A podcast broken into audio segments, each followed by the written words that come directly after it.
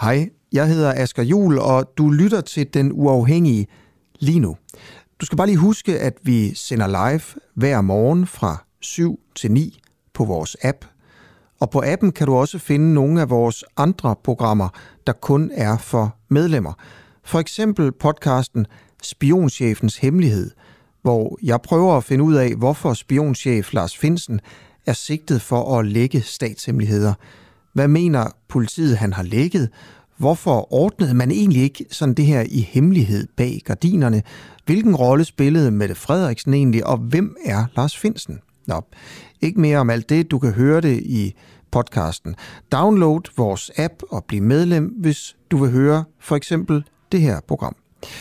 Ja, og så slipper du i øvrigt også for den her irriterende besked i din daglige nyhedspodcast.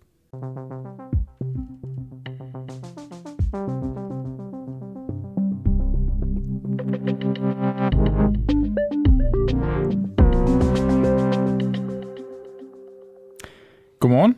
Godmorgen, Oliver Breum. Camilla Borgi. Øhm, vi prøver lige en øvelse, som øh, ville være gået godt, hvis mit headset havde virket. Jeg kunne nemlig ikke høre jinglen, så bliver det lidt svært med at time tingene. Men lad os bare ringe op til den første kilde. Han hedder øh, Frederik Schack. Han er dansk studerende i Leiden i Holland. Og vi skal snakke med ham om øh, varemangel, eller mangel på mel. Hej Frederik. Hej så. Godmorgen. Frederik, Godmorgen. Øhm, det er jo sådan, at øh, 30 procent af verdens hvede, det kommer fra øh, Ukraine. Du befinder dig i Leiden i Holland, og øh, de hollandske Ja, supermarkeder er stort set ribbet for mel, hører vi. Du vil gerne øh, Ja. lave pasta. Hvad er problemet der? ja. Øh, Det var i går, der, eller i forgårs, der skulle jeg have besøg af, af nogle af mine venner. Jeg ville gerne lave pasta til dem. Så jeg gik naturligvis i supermarkedet for at finde noget mel.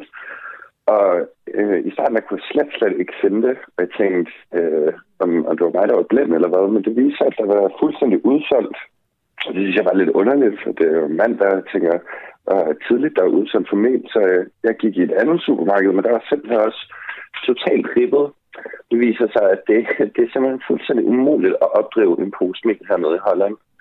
Øh, Men Frederik, altså handler det om, at øh, supermarkederne ikke får lige så store leverancer af mel, eller handler det om, at folk hamstrer? nej, altså, så vidt jeg har forstået, så handler det faktisk om, at folk øh, hamstrer mel. Øh, fordi altså, alle andre hvedeprodukter kan, kan, kan man st- stadig købe, altså pasta og brød og alt sådan noget. Det, det er simpelthen bare melen, der bliver, der bliver hamstret af folk. Man har også prøvet at indføre i nogle supermarkeder, at der er begrænsninger på, hvor mange poser mel en enkelt person kan, kan få lov at købe. Men altså, det, det har ikke rigtig hjulpet, fordi der, der er stadig helt udsolgt for mel. Hvad ligger til grund for, at der lige pludselig bliver hamstret? Altså har der været noget i nyhederne omkring, nu er der, nu er der snart shortage på, på mel? Øh, altså, ikke rigtigt, hvad jeg har hørt af. Øh, jeg ved ikke, om det bare er en eller anden automatisk panikreaktion fra folk. Men øh, altså, jeg er jo ikke, jeg er jo ikke ekspert i, øh, i, i mel, så, så det ved jeg faktisk ikke helt. Nej, okay, så i Danmark, der hamstrer vi toiletpapir, når krisen krasser, og i Holland, så er det mel, man kaster sig over. Øhm, er der nogle Ja. øh, meldinger omkring udsigten for det her? Er det bare sådan, det er øh, det næste stykke tid? Øh, jeg, har, altså, jeg har faktisk ikke hørt noget, men, øh, men altså, vi kan jo håbe, at det, at det er ligesom, øh, ligesom dengang, der blev hamstret toiletpapir, at folk, folk ligesom får besindelsen tilbage om, om en uges tid øh, og stopper med at hamstre. Og så må man jo også håbe, at folk har købt, købt det mel, de har brug for, og ikke behøver at blive ved med at købe mere mel. Øh, det er jo så kun udvalgte, der ligesom har fået købt det, de skal bruge, og så er der andre, der står og vil lave pasta og ikke kan det. Frederik, kender du nogen, der har hamstret?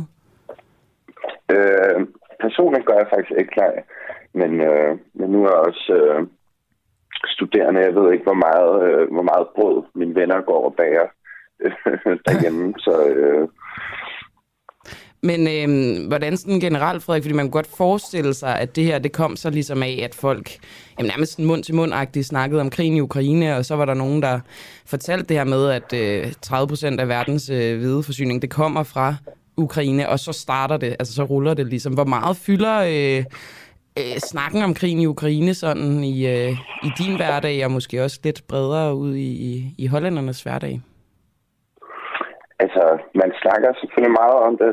Altså, jeg tror nærmest, det, det er jo et dagligt samtaleemne, hvor man snakker om, hvad er det sidste, man har hørt, hvad, hvad er status dernede, skal jeg se fra et hollandsk perspektiv.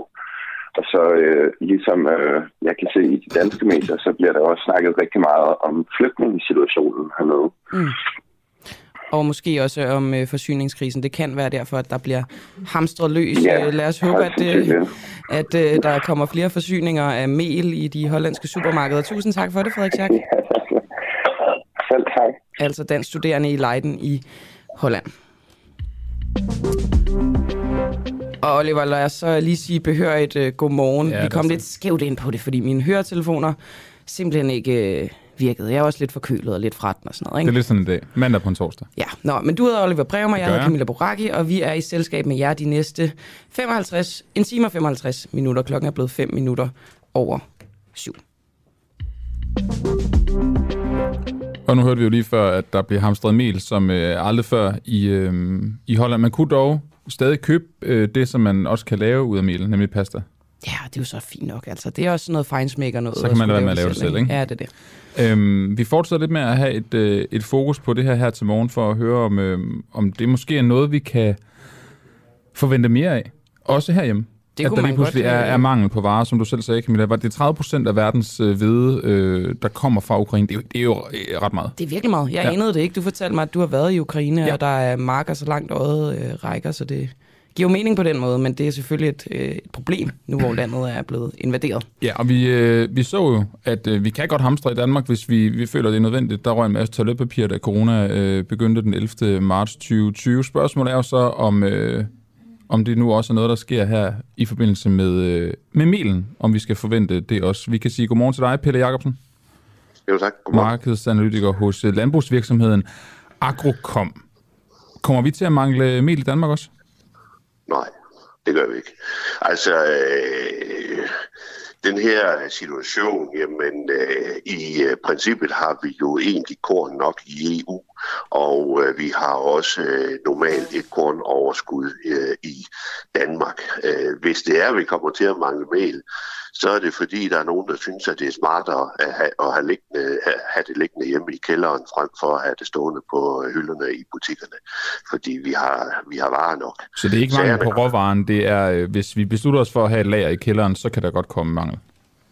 Ja, det er jo klart, hvis, hvis alle forbrugerne øh, køber dobbelt så meget, som de plejer at gøre, fordi at de af en eller anden mærkelig grund går i panik, jamen øh, så har vi jo ikke varer til det. Men, men øh, hvis folk ellers opfører sig normalt, så er der varer nok. Så det du siger, at den situation, vi oplever i Holland, det er netop det. Det er ikke fordi hollænderne, for de er jo også en del af EU. Det er ikke fordi de mangler varerne, det er fordi hollænderne selv har valgt, nu, nu skal vi bare have mel. Ja, det har vi jo før set, øh, når der er nogen, der strækker, så får vi fløjt gær ind for Norge og, og andre situationer, hvor øh, hvad her det befolkningens øh, adfærd øh, bliver, bliver påvirket af, af, af nyhederne, og at de så agerer irrationelt. Øh, og det er det, vi ser i Holland, det er en, en irrationel reaktion, fordi at vi har det, vi skal bruge i øh, EU, det har vi også i Danmark. Er, øhm, er Danmark selvforsynende med ved? Ja, det er vi. Det er vi. Vi har faktisk, øh, vi har faktisk et, lille, øh, et lille overskud. Det er sådan, hvis vi tager øh, del af Danmark op, Vestdanmark og den nordlige del af Jylland, der har vi et ved underskud.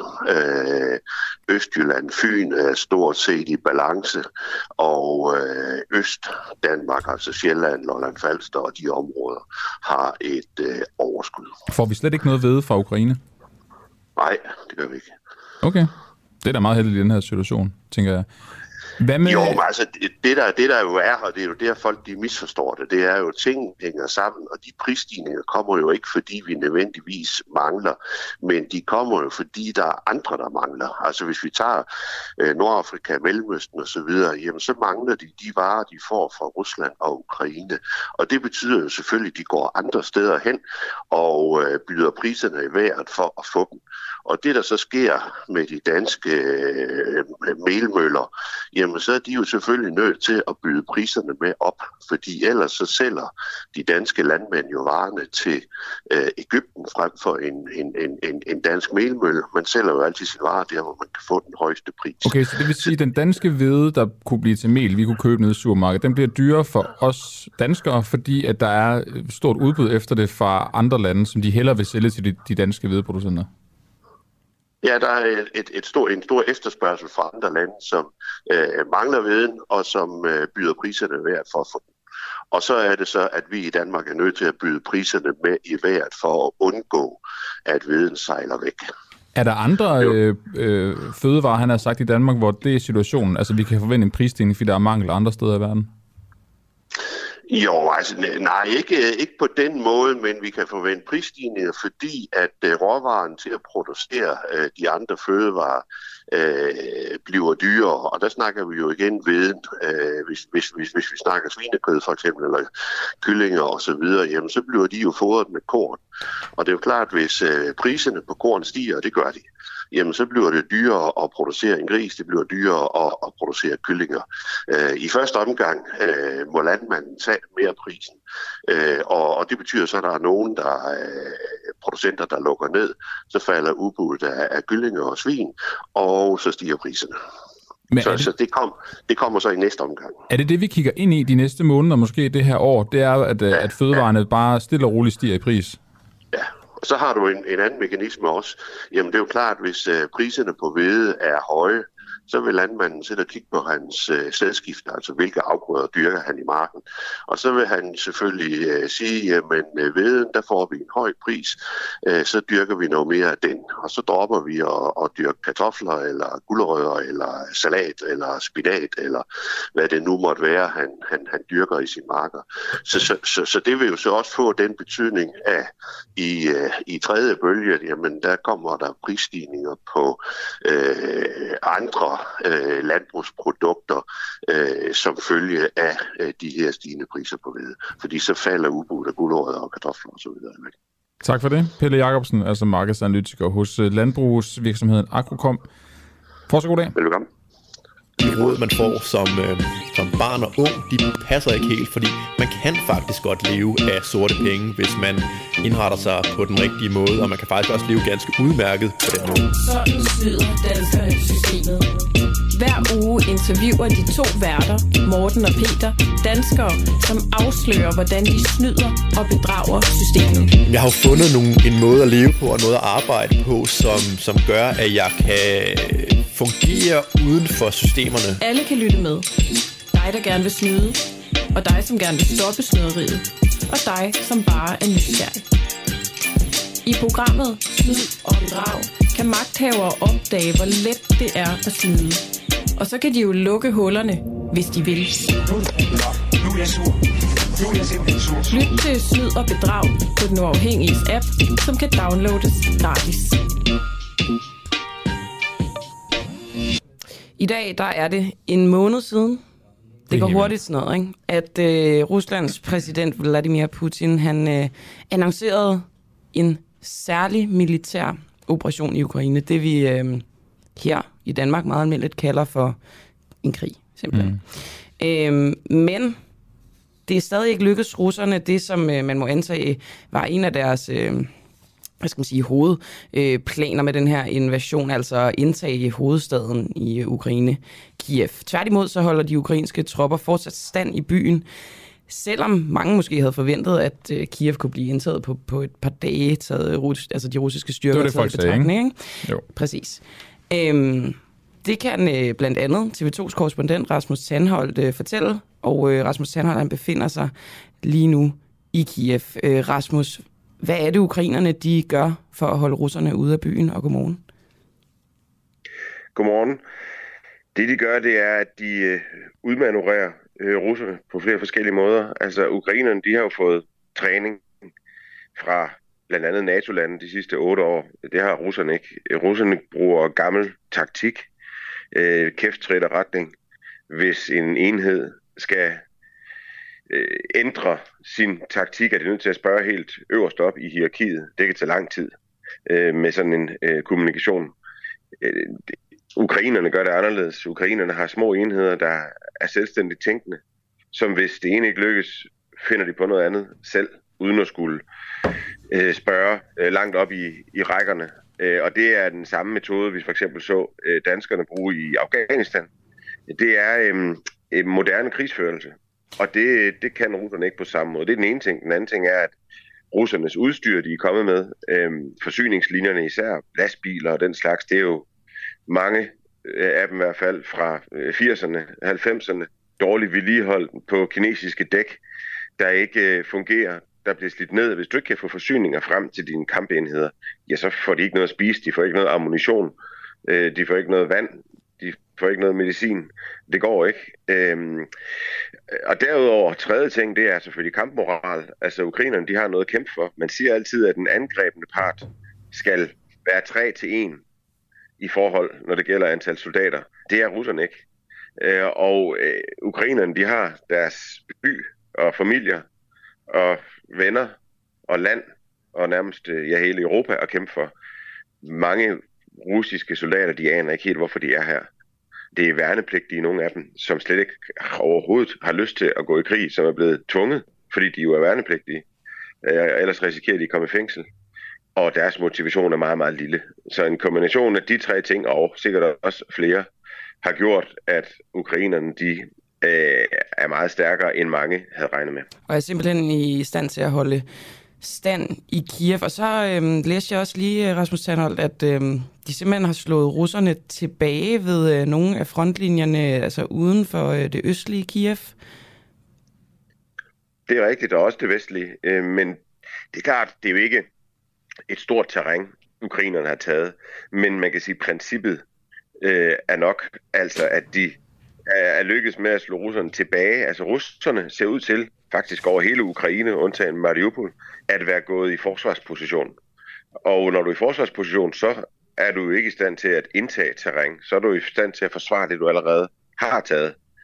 Og øh, det er jo interessant, både i forhold til, hvad der kommer til at ske i fremtiden, men også i forhold til, at, at ukrainerne så udnytter det til at angribe russerne. I stedet for at tage en pause, øh, så, øh, så slår de hårdt til øh, mod russerne, der stadigvæk har problemer med at få forsyninger frem. Det er jo det, de et eller andet sted formentlig venter på, at de kan få.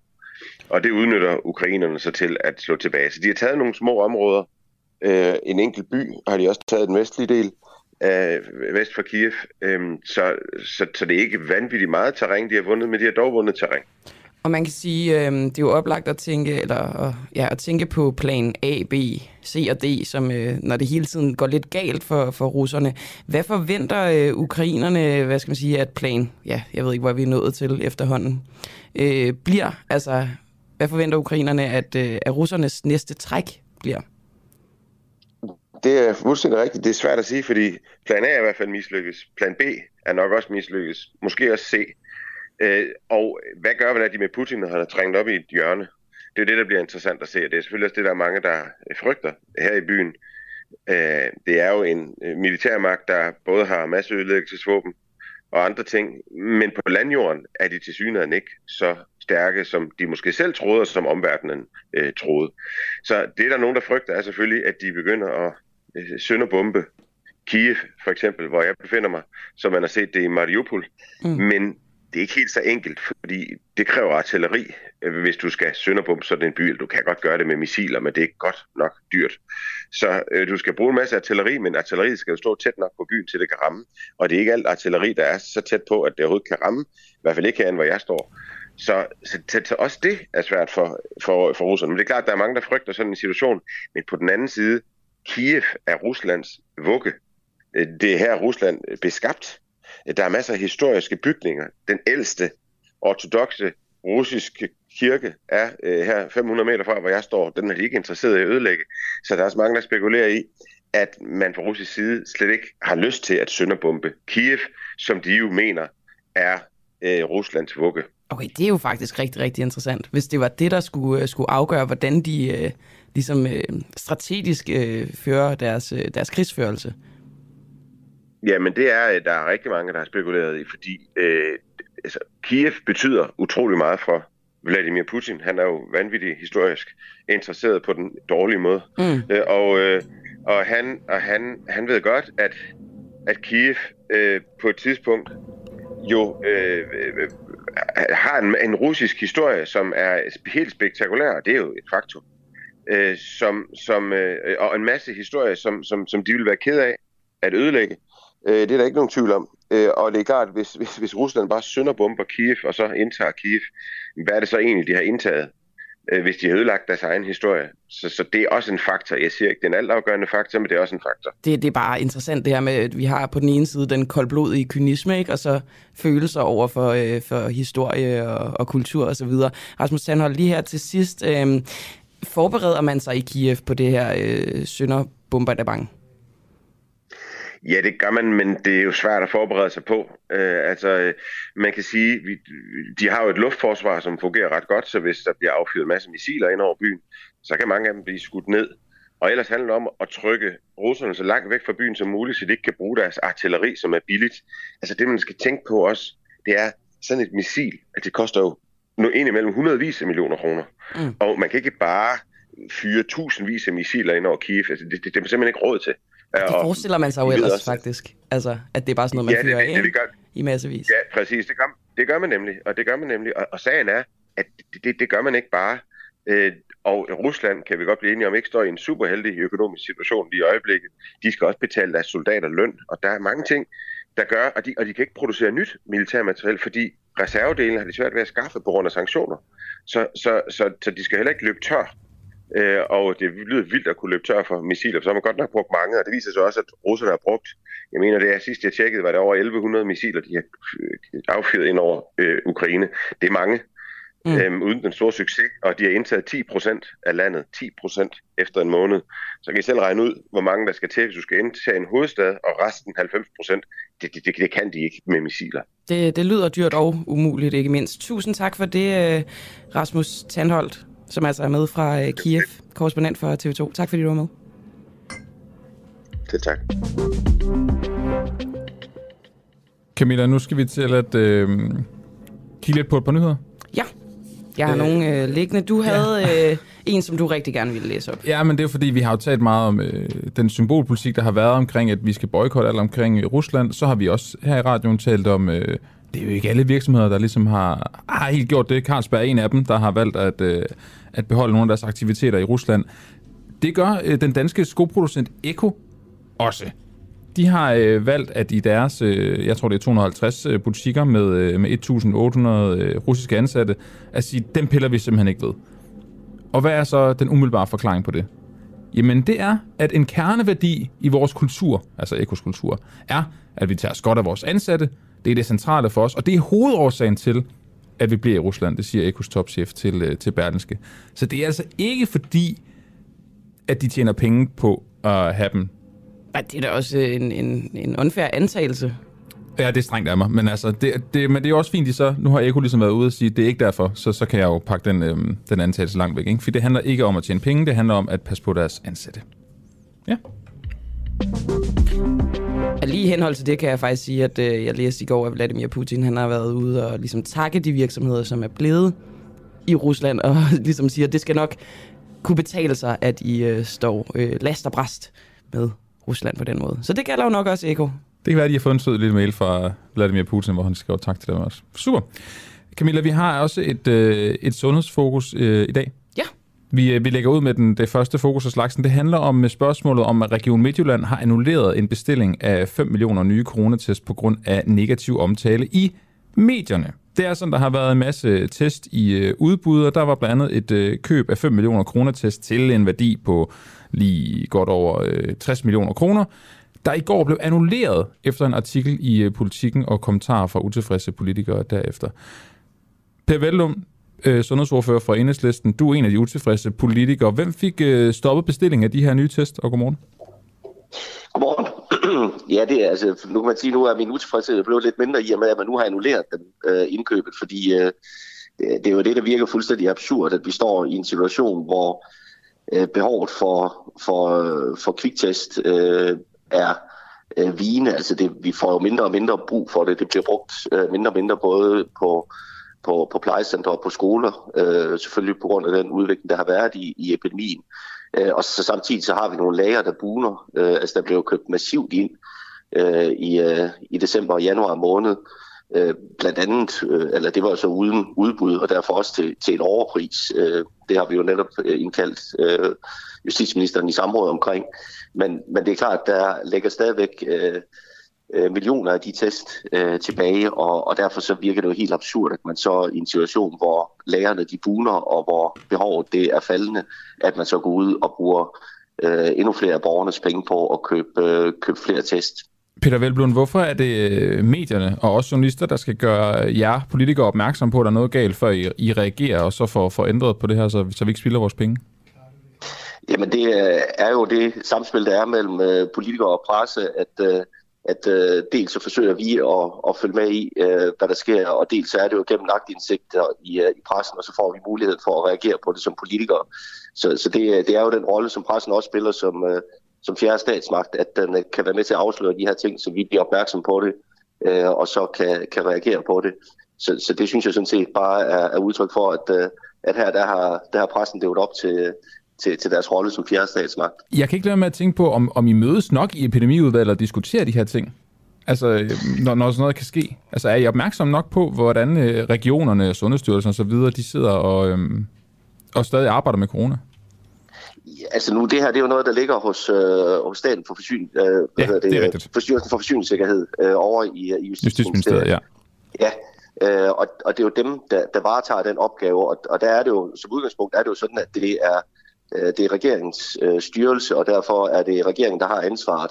Øh, og derfor er det jo ikke nogen beslutninger, der kommer op i, øh, i epidemiudvalget. Øh, men der er det jo klart, i samme øjeblik, vi bliver gjort opmærksom på, øh, altså for eksempel, at, at der bliver... Øh, lavet et, øh, et stort øh, indkøb, uden at det kommer i udbud, altså hvor man suspenderer udbuddet, som man gjorde tilbage i, øh, i, øh, i, øh, i december og, og januar måned, ja, så får vi en politisk opmærksomhed på det, og så reagerer vi jo øh, på det, og det er jo også derfor, øh, vi har indkaldt øh, for en del tid siden efterhånden øh, justitsministeren i samråd for at redegøre for øh, det indkøb, der var tidligere, hvor man, hvor man suspenderede øh, udbudsreglerne, hvilket betød, at, at vi kom til at, at købe øh, test til en, til en markant overpris, altså hvor der blev, øh, blev, blev indkøbt 90 millioner test til, til formentlig omkring 2 milliarder kroner. Og, og det er jo de test, der så stadigvæk ligger en hel del tilbage af øh, ubrugte. Øh, og, og det er jo det, vi har, har kaldt øh, ministeren i samråd for at få afdækket, hvad er det, der foregår i den styrelse, og har regeringen ikke styr på det. Øh, og, og det er klart, det her det kommer så bare oven i det. Nu roste du øh, medierne før for, for at gøre sit arbejde. Det er, jo også, øh, det er jo også fint, men altså, har du tænkt dig nu at undre dig lidt mere over, hvordan øh, pengene måske bliver brugt ude i regionerne, når det kommer til, til corona og det beredskab? Ja, altså nu er det jo som, som udgangspunkt, er det jo sådan, at der, der foregår jo masser af, af, af rigtig fornuftigt arbejde i, øh, i både i regionerne og i styrelserne. Øh, og der er det klart, der, der skal der jo være en, en opmærksomhed både fra, fra medier og også fra, fra politikere i forhold til, øh, hvordan det her det foregår. Men har der været nok opmærksomhed øh, på det fra politikernes side? Nej, altså man kan jo sige, nu er det jo svært at bremse et, øh, et, et haste, en hastebeslutning, hvor man, hvor man suspenderer en udbud øh, og, og indkøber uden at, øh, at det kommer i udbud. Men, men så snart vi bliver opmærksom på det, så reagerer vi jo på det. Men, men det er jo klart, øh, jo før man gør det, øh, desto bedre. Nu kan man sige, at øh, det her det blev så heldigvis, øh, fik vi jo så heldigvis bremset, øh, blandt andet gennem øh, politikens artikel, og så det, at at vi var politikere, der reagerede på det. Men, men Peter Velblom, det, er, det er jo rigtig mange millioner kroner, der bliver brugt på det her. Altså, tænker, har der været nok opmærksomhed fra, fra dig og i forhold til, hvordan de her penge de bliver brugt nu, hvor corona ikke længere er samfundskritisk sygdom, hvor vi har fået flokimmunitet? Er, er, har du været opmærksom nok på, om, om tingene kører, som de burde køre? Jamen, jeg tror da altid, man kan være mere opmærksom på det, øh, og, og man kan altid have et, øh, større fokus øh, på det, men, men altså generelt, så synes jeg jo, at, at den håndtering, der har været af corona, har været fornuftig, også selvom det nogle gange har betydet, at man har skulle øh, handle hurtigt. Men, men når der har sket, øh, hvad hedder det, øh, altså ikke gennemtænkte beslutninger, altså for eksempel også omkring øh, indkøb af, af værnemidler i, øh, i starten af, af perioden, øh, har vi jo også øh, kritiseret det øh, skarpt, altså blandt andet, da, da man øh, også satte bestsellerkoncernen til at, at, at indkøbe øh, øh, værnemidler ude i, øh, i Kina, uden at, øh, at de havde nogen erfaring for at gøre det, og hvor de fik en, en, en bonus for alt, hvad de købte, uanset kvalitet. Altså det er jo klart, der er sket nogle af de ting, og i samme øjeblik, vi blev opmærksom på det, har vi jo kritiseret det, og det har jo også gjort, at vi har haft øh, et fokus på både, øh, hvordan vi, øh, vi indkøber værnemidler, men jo også, hvordan vi fremadrettet sikrer, at hvis vi kommer til at stå i en tilsvarende situation, så skal vi sikre, at vi har øh, både lager af, af værnemidler øh, og også, øh, også kits øh, og også, øh, også gerne en, en offentlig produktion af det, så vi netop kan styre det noget mere, så vi undgår at komme i de situationer, hvor vi skal kaste os ud på et fuldstændig øh, casino-kapitalistisk marked for at, at kunne købe øh, det, og så komme til at betale en overpris for det. Og, og det er jo i stor udstrækning det, der er sket. Så det her det handler jo også om, at vi dels skal få afdækket, hvad er det for nogle fejl, der er sket, og prøve at få rettet op på dem, men også sikre, at vi ikke kommer til at stå i en tilsvarende situation fremover, hvis vi skulle stå øh, et sted, hvor vi får brug for, for, for værnemidler og, og test.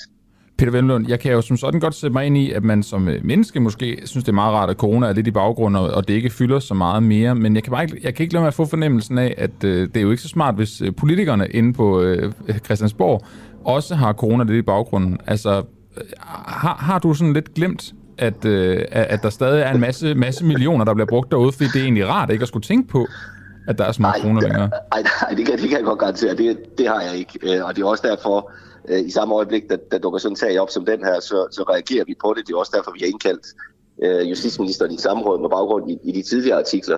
Så nej, det, det er bestemt ikke noget, vi har, vi har glemt, og, og det er også derfor, vi har det fokus på, hvordan er samarbejdet mellem øh, Justitsministeriet, Styrelsen for Forsyningssikkerhed og Region Midtjylland, som står for indkøbet. Øh, altså, hvor er det beslutningen blevet truffet henne? Øh, hvem er det, der bestemmer, at de her udbud skal suspenderes? Øh, hvem er det, der beslutter, at øh, der nu skal et nyt udbud ud på, på 5 millioner kroner, som så bliver, bliver annulleret. Så hele den, den struktur, den, den har vi opmærksomhed på, og det er også derfor, vi, vi fortsat arbejder med det. Det er så, godt. Så det er bestemt ikke, det er bestemt ikke glemt. Det er godt, Peter Velblom. Ellers så holder vi øje, ikke? Så øh, snakkes vi ved igen, hvis der, hvis der er noget det er, andet. jo, præcis, det er jo pressens opgave. Det er at holde øje både med regeringen og med folkevalget. Det er nemlig. God dag til dig, Peter Velblom. Tak i måde. Sundhedsordfører for Enhedslisten. Vi øh, skal nu til at tale lidt mere om øh, de konsekvenser, krigen kan øh, få, eller har haft i virkeligheden, på øh, danske supermarked, og det handler ikke om hvedepriserne. Det var heldigt. Det handler om glaslåg til køledisken. Alright. Det er sådan, at øh, supermarkedsgiganten øh, Salling Group, de har øh, på grund af krigen i Ukraine valgt at investere 2,5 milliarder kroner i en såkaldt energi- og klimaomstilling. Og det betyder andet, at der kommer glaslåger på alle køleskabe og kølediske, du ved, de her store nogen, hvor der ligger frostvarer nede i, øh, i Netto, Føtex og Bilka. Har du ikke bemærket, Oliver, at det er ligesom første gang, at sådan, måske både staten, men, men også sådan private virksomheder, de virkelig, virkelig får pengene op af lommen Jo. i forhold til øh, at investere i den grønne omstilling, ikke? Det var som om, det var først, da gasprisen ligesom steg, så fandt vi ud, okay, nu, nu skal de her penge bruges, øh, bruges bedre og klogere, ikke? Ja, da vi fandt ud af, at meget af, altså måske ikke så meget i Danmark, men øh, meget af Europas gas, det ligesom kom fra Vladimir Putin. Ja, det, det gjorde nok også, at man ligesom gerne ville, øh, ville kigge lidt på det. Nå, men det har man i hvert fald valgt at gøre i, øh, i Selling Group, som netop er, er Netto, Føtex og, øh, og Bilka. Det, det, det, det handler om, det er, at øh, det her øh, glaslåg, man ligesom lægger over, det giver en energibesparelse. Fordi mm. at øh, kulden ligesom ikke bare sådan Flyver op. fiser ud i ingenting. Det holder på kulden. Det holder på kulden, så man skal ligesom bruge mindre energi til at holde de her varer, der nogle gange skal være kolde, holde dem kolde, ikke? Alright. Så det giver måske virkelig en rimelig god mening. Noget, der tænker er interessant, det er, at Salling Groups tekniske direktør, Per Nielsen, han udtalte i 2008, at det er kompliceret at trimme køleanlægget, så man opnår energibesparelser ved at lægge låg på. Men vi laver forsøg med låg i nogle butikker. Her er elbesparelsen op mod 40% på den enkelte køleboks. Til gengæld er lågene meget dyre. Mm. Det var holdningen i 2008. Okay. Og nu gør man det så. Nu gør man det så. Aha. Øhm, det er også noget med, at de vil erstatte deres øh, gasfyr i Ja. 750 butikker i Danmark, Tyskland og Polen med eldrevne varmepumper. Det er altså en, en, en stor og dyr indsats.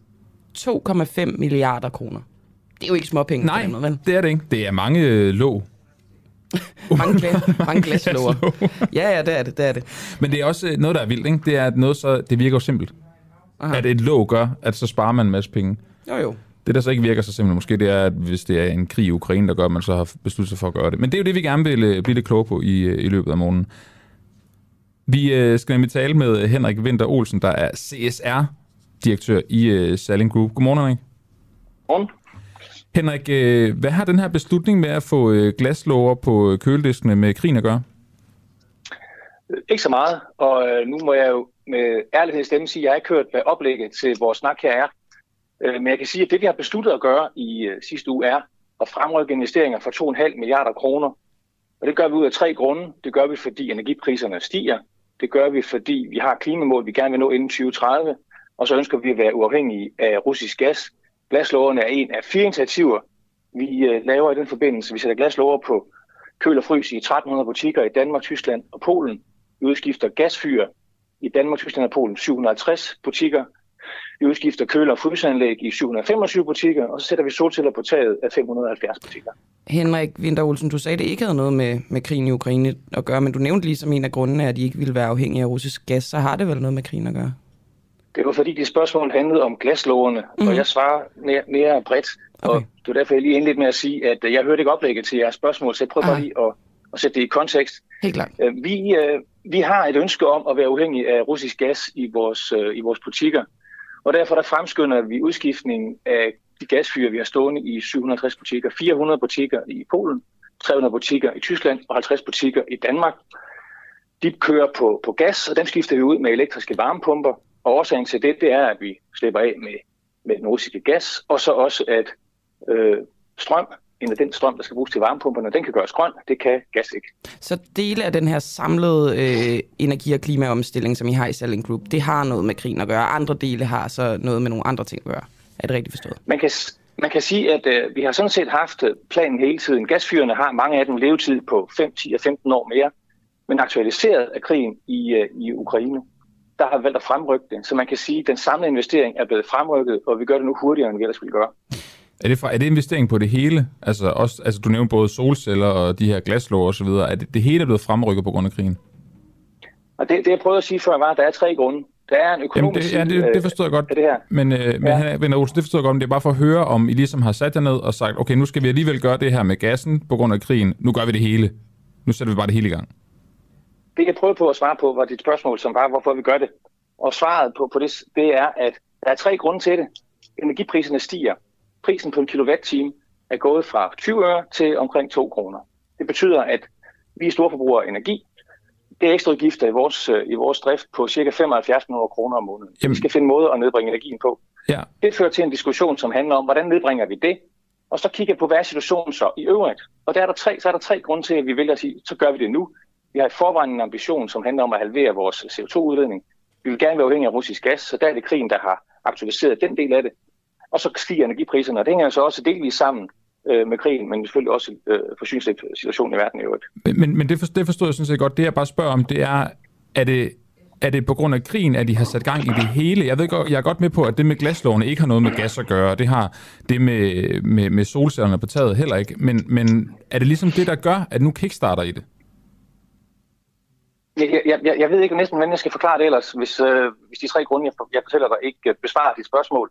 Nå, men det, måske, måske kunne man blive, er sted, ikke? Måske kunne man blive konkret på, altså, øh, I har jo nok haft nogle datoer for det her. Du uh, talte selv om, der var 10-15 års udsigt til, at I ville udskifte jeres, uh, jeres uh, gasfyr. Uh, mm. I forhold til solceller og udskiftning af glasslåerne, hvad var den oprindelige dato på det her? Er den ligesom blevet overholdt? Var det nu, det skulle ske? Nej, det, det var det, jeg prøvede at sige før, at uh, vi, skifter, vi skifter køleanlæg, og vi sætter solceller på taget hurtigere mm. øh, end tidligere på grund af energipriserne. Energipriserne er delvis drevet af krisen i verden, som mm. i stor sammen, har stor sammenhæng med, med krigen i Ukraine. Alright. Og gasfyrene, det fremrykker vi til nu på grund af krigen i Ukraine, på grund af den russiske invasion. Klart. Fordi vi var uafhængige af russisk gas. Og man kan sige, at gas det er jo et, et fossilt øh, brændsel, øh, som er ikke særlig godt for klimaet. Så det er jo på en eller anden måde to fluer med et smæk, og det fremskynder I så at udskifte jeres øh, gasfyr i 750 butikker. Så kommer jeg bare til at tænke på, Henrik Winter Olsen, dræber krigen i Ukraine flere mennesker, end klimakrisen gør? Det er et retorisk spørgsmål, som du lige godt kan svare på, som jeg kan. Men så undrer det mig bare, at I ikke har gjort det noget før. Du siger, at uh, krigen har fået jer til at fremrykke det her med 10-15 år. Altså, jeg synes lidt, det du siger, det er ligesom at beskylde en sprinter i startblokken for at nøle, og så sekunder efter, at startskuddet har lyttet, så beskylder man vedkommende for at være på flugt. Handlingen er jo, at vi ønsker at fremskynde øh, vores klimaomstilling, og vi gør det i lyset af, at der nu er en situation, som både påvirker priserne på energi, og som samtidig også sender kroner til en krigsførende magt, som har invaderet Ukraine. Men det er jo sådan set ting, også de- sy- sympatisk nok, men man kan jo, kan du ikke godt forstå, at man kan undre sig over, at klimakrisen ikke var alvorlig nok til, at I ville handle nu og her, men at I altså ville, som du selv kalder det med metaforen, nøle? Jo, altså, det, øh, altså diskussionen kan jeg sagtens forstå. Det jeg bare forsøger at appellere til, er at forstå, at i, i, i en verden, hvor vi skal have pengene til at vi kan kun bruge pengene én gang, der skal vi se på, hvad investerer vi i, hvornår. Nu kommer der sådan en aktuel situation, som gør, at det at investere i, øh, i, i klimaomstilling og energiforbedringer, det er, det, det, det, er, det er lettere og bedre at gøre nu, på grund af økonomien, på grund af, af krigen i Ukraine. Og så gør vi det, så gør vi det nu. I, øh, I har siden 2008 vidst, der var en elbesparelse på 40% på den enkelte køleboks, hvis I lavede de her øh, glaslåg. Hvor, hvor, hvorfor er det det første er nu, I så synes, at den besparelse er, er det værd? Det er fordi, vi driver en forretning, hvor vi kigger på på den ene side, hvad omkostningen er ved at betale for den el, der bliver brugt, og på den anden side ser på, hvad det koster at sætte en glaslåg på. Og det var det, der var første del af mit, øh, af mit svar til jer, nemlig at den ene del her handler om energipriser. Energipriserne er steget. Og vi er i Danmark relativt heldige, nemlig sådan forstået, at øh, der har regeringen og Folketinget lagt en plan, som gør, at vi frem mod 2030 får 100% grøn strøm i, øh, i stikkontakterne. Så i takt med, at øh, det sker, så vil der være mere og mere ræson i at skifte over på el, og der vil selvfølgelig altid være ræson i at spare på elen, fordi det både er en økonomisk omkostning og også en CO2-belastning. I de her, i de er her tider, så er der jo, øh, der er jo rigtig meget... Øh, der bliver gjort rigtig mange ting i forbindelse med, at der netop er, er krig i Ukraine. Derfor så har jeg lyst til at spørge, om, om du også vurderer, at der, der er en bedre signalværdi i ligesom at, at vise handlekraft nu, hvor der er en krig i Ukraine. Jeg ved ikke, hvad, hvad, hvad, hvad signalet skulle være udover at, at, at vise, hvor vi står i en konflikt, som optager øh, med snart sagt øh, alle voksne mennesker i hele verden, og børn øh, i hele verden. Og vise, at vi selvfølgelig i en situation, hvor, hvor det her sker, stiller os på, det er i hvert fald mit synspunkt, den rigtige side af, af konflikten, og viser, hvilken, hvilken holdning vi har. Men du er CSR-direktør i uh, Selling Group, så jeg går ud fra, at du vurderer vel sådan en signalværdi uh, ved jeres indsatser? Jo, det gør jeg. Jeg, jeg forsøger bare at appellere til, at verden består af mere end, øh, end, øh, end signalværdier, men også reel handling. Og den reelle handling her er, at udover at vi sparer nogle penge selv, og det er der en, en, en årsag til, nemlig at energipriserne er steget, så har vi en ambition om at vil halvere vores CO2-udledning. Og så vil vi også gerne Øh, stå på den rigtige side af, af, af konflikten. Og det, ja, det håber jeg, der sender det signal, at, øh, at vi er et selskab som en virksomhed, som gør de rigtige ting i de rigtige årsager. Jeg jeg kan bare ikke helt forstå, at, øhm, at der er noget galt i at sige, ved du hvad, vi, vi rykker på alle de klimating, vi kan, og det gør vi, fordi at øh, vi har opdaget i forbindelse med krigen i Ukraine, at vi er alt for uafhængige, derfor så gør vi en masse ekstra nu, for at ligesom gå kontra på det. Det er fordi, det kun er dele af det her, som har den en til en sammenhæng. Du efterspørger direkte det spørgsmål øh, til krigen i Ukraine, nemlig gassen. Resten af investeringer, som vi vil gøre på nærmeste omstændigheder, men nu fremrykker i samme, i samme ombæring. Så jo, vi gør det, fordi krigen i Ukraine har, øh, har gjort øh, os bevidste om, at vi er afhængige af russisk gas, og det ønsker vi ikke at være, øh, hverken nu eller, eller, eller i fremtiden. Derfor rykker vi det frem, så vi inden for de næste øh, tre år, altså inden udgangen af 24, er, er, er af med, med, med gasfyren. Og så de øvrige ting, de hænger jo sammen med det, fordi vi har et ønske om også at, at reducere vores CO2-udledning. Øh, og det har vi, øh, det har vi haft øh, øh, altid, og nu er der så en sammenhæng, og den er, det er kun dejligt, den er der. Tak for det, Henrik Winter Olsen, altså øh. CSR-direktør i Selling Group. Nu skal vi til noget vildt, Oliver. Ja, Altså virkelig, altså noget, som faktisk også gør os en lille smule nervøse. Det kan vi lige så godt være, være ærlige ja. omkring. Øhm, ja, nu får jeg lige at vide, at vi måske skal læse nogle nyheder op, før at vi uh. øh, går på det her. Det er jeg lidt i tvivl om. Nej, det behøver vi ikke. Vi kan godt gøre det, som vi lige fik øh, givet mm-hmm. en lille forsmag på. Det skal handle om en side, en hjemmeside, den hedder Detallion. Det gør det nemlig. Det er sådan en øhm, ukrainsk hjemmeside, hvor at frivillige har oprettet den, og så indsamler de altså, hvad, hvad skal man kalde det, dokumentation om krigen. Fra Billeder, krigen. videoer af alt fra øh, døde russiske soldater til bombede bygninger, og også videoer af, hvordan russer og ukrainer klarer det i løbet af krigen. Ikke? Men der er jo nogle øh, regler og love Ja. for det her. Det er Mhm. mm-hmm. ikke alt, altså man må ikke bare øh, lave videoer af krigsfanger for eksempel. Øh, de har ret til at blive beskyttet for, for offentligheden for eksempel. Ikke? Og spørgsmålet er jo så med den her hjemmeside, Detaljen, om Ukraine går for langt i at prøve at forsøge at fremvise Ruslands forbrydelser. Det er ligesom det, der er meningen med, med hjemmesiden, at udbrede, øh, hvad Rusland laver i Ukraine til hele verden. Måske også at kunne bruge det her materiale øh, på bagkant, kan man sige, hvis, øh, hvis Rusland skal retsforfølges i en krigsret. Ikke? Der er en, øh, en hjemmeside, der hedder Bellingcat, som øh, blandt andet går ud på at samle beviser på, hvad er det egentlig, der sker i, øh, i krigen. Og de har været ude at sige, og også henvist til, at de bruger præcis de her billeder og videoer, der er for den her hjemmeside, der taler, ligesom Amnesty også gør det, i forhold til at øh, få klargjort, hvad er sket, hvornår og hvor og hvem og hvem har gjort det. Ikke?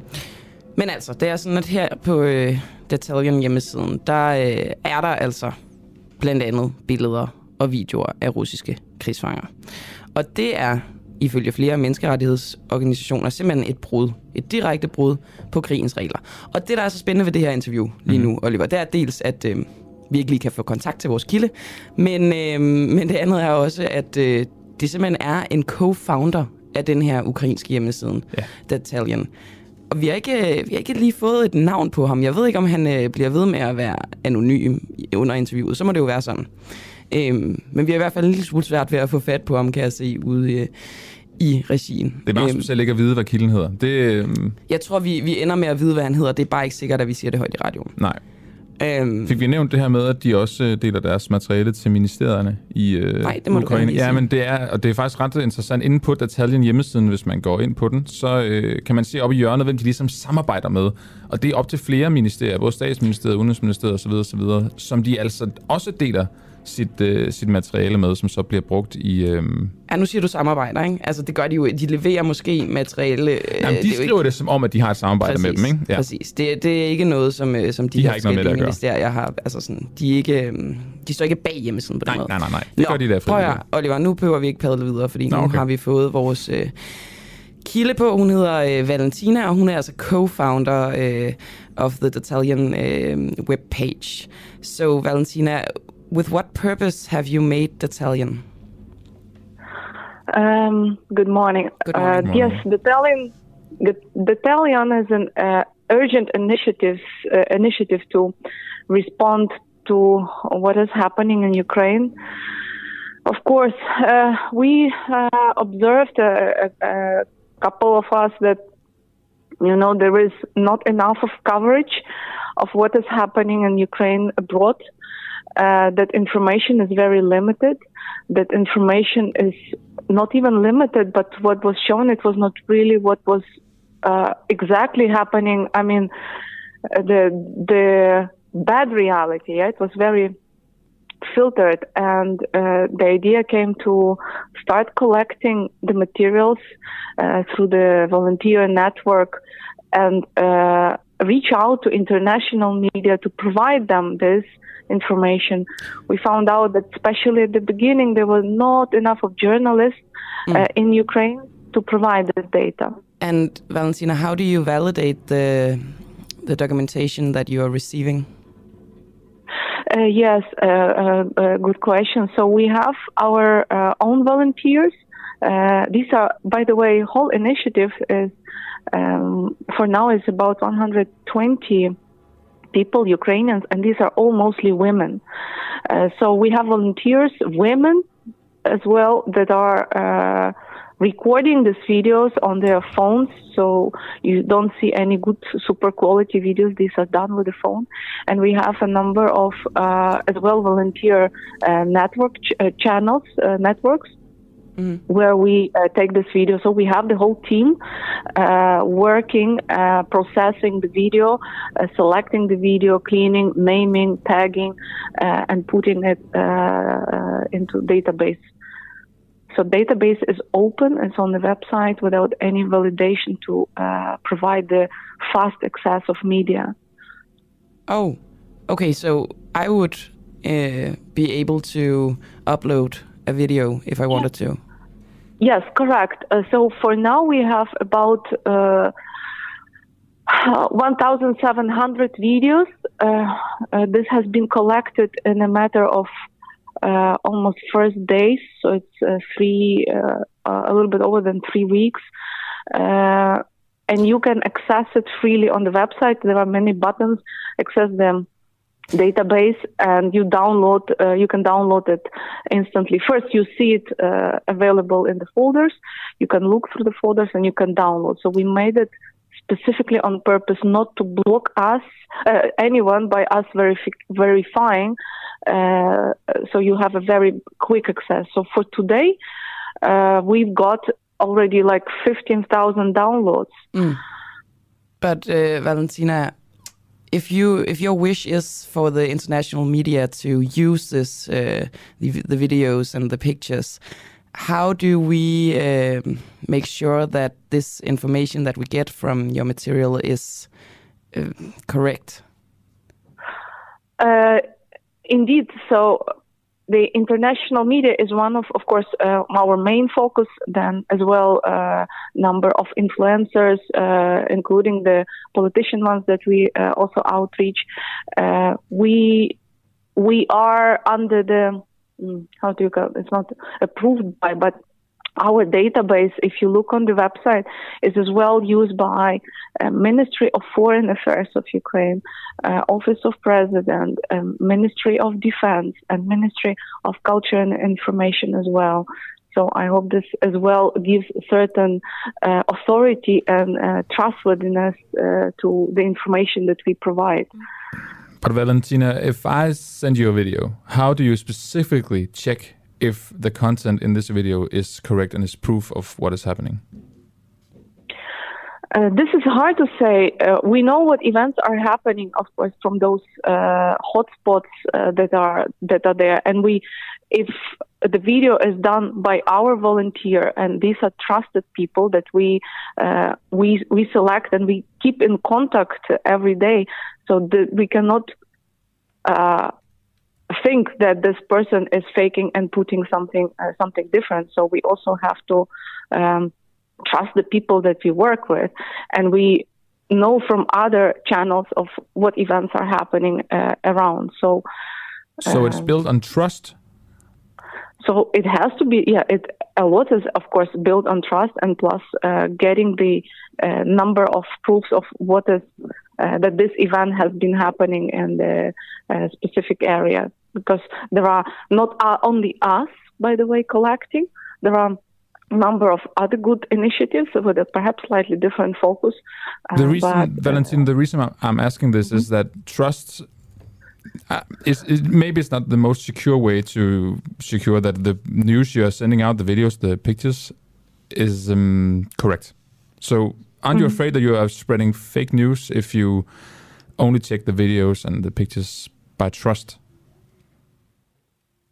Uh, sorry could you please repeat one yeah, more time I'm asking if you aren't afraid of um, if if the videos and the pictures you're sending out, if you if it's built on trust by the volunteers sending you the videos, isn't there a chance risk that um, it's fake news that you can't trust what you're seeing in the pictures and, and the videos? Mm.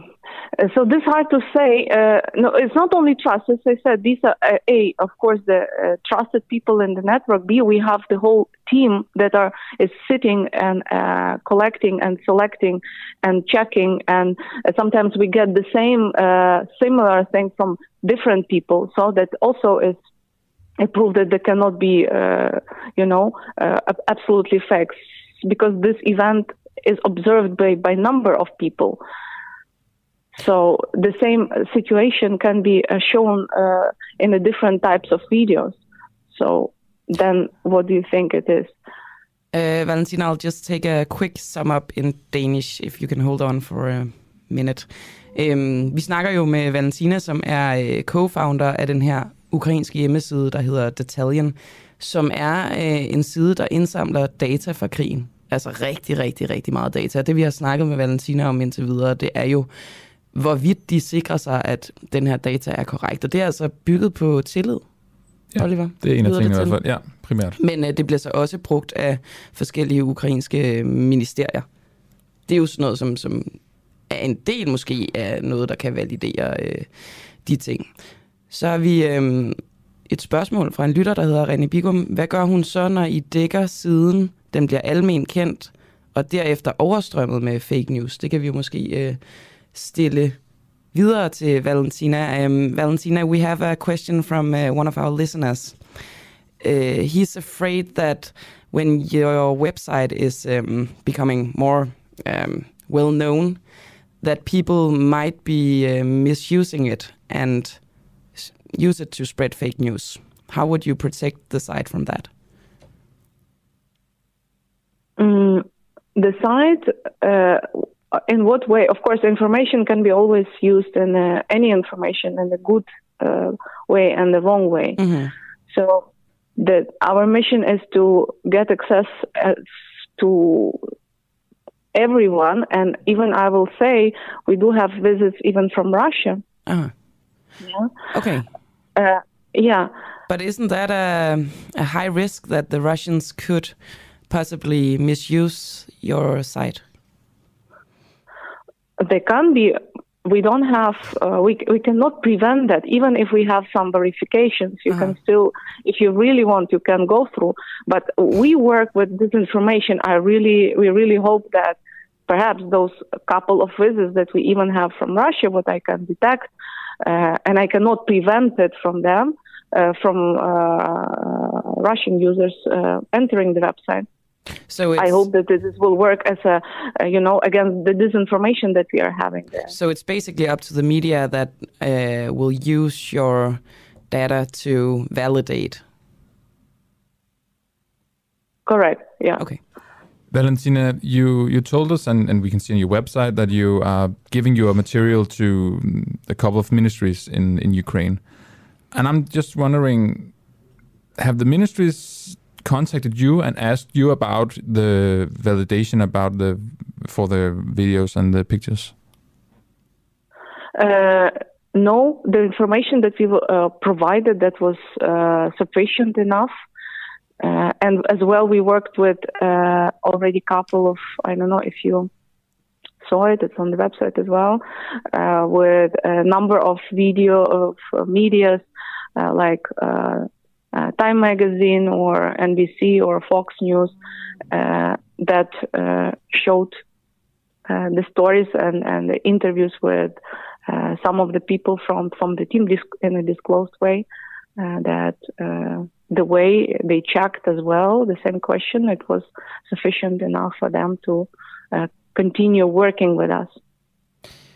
Valentina, is there any content that you would say was too brutal to be on uh, Detalion?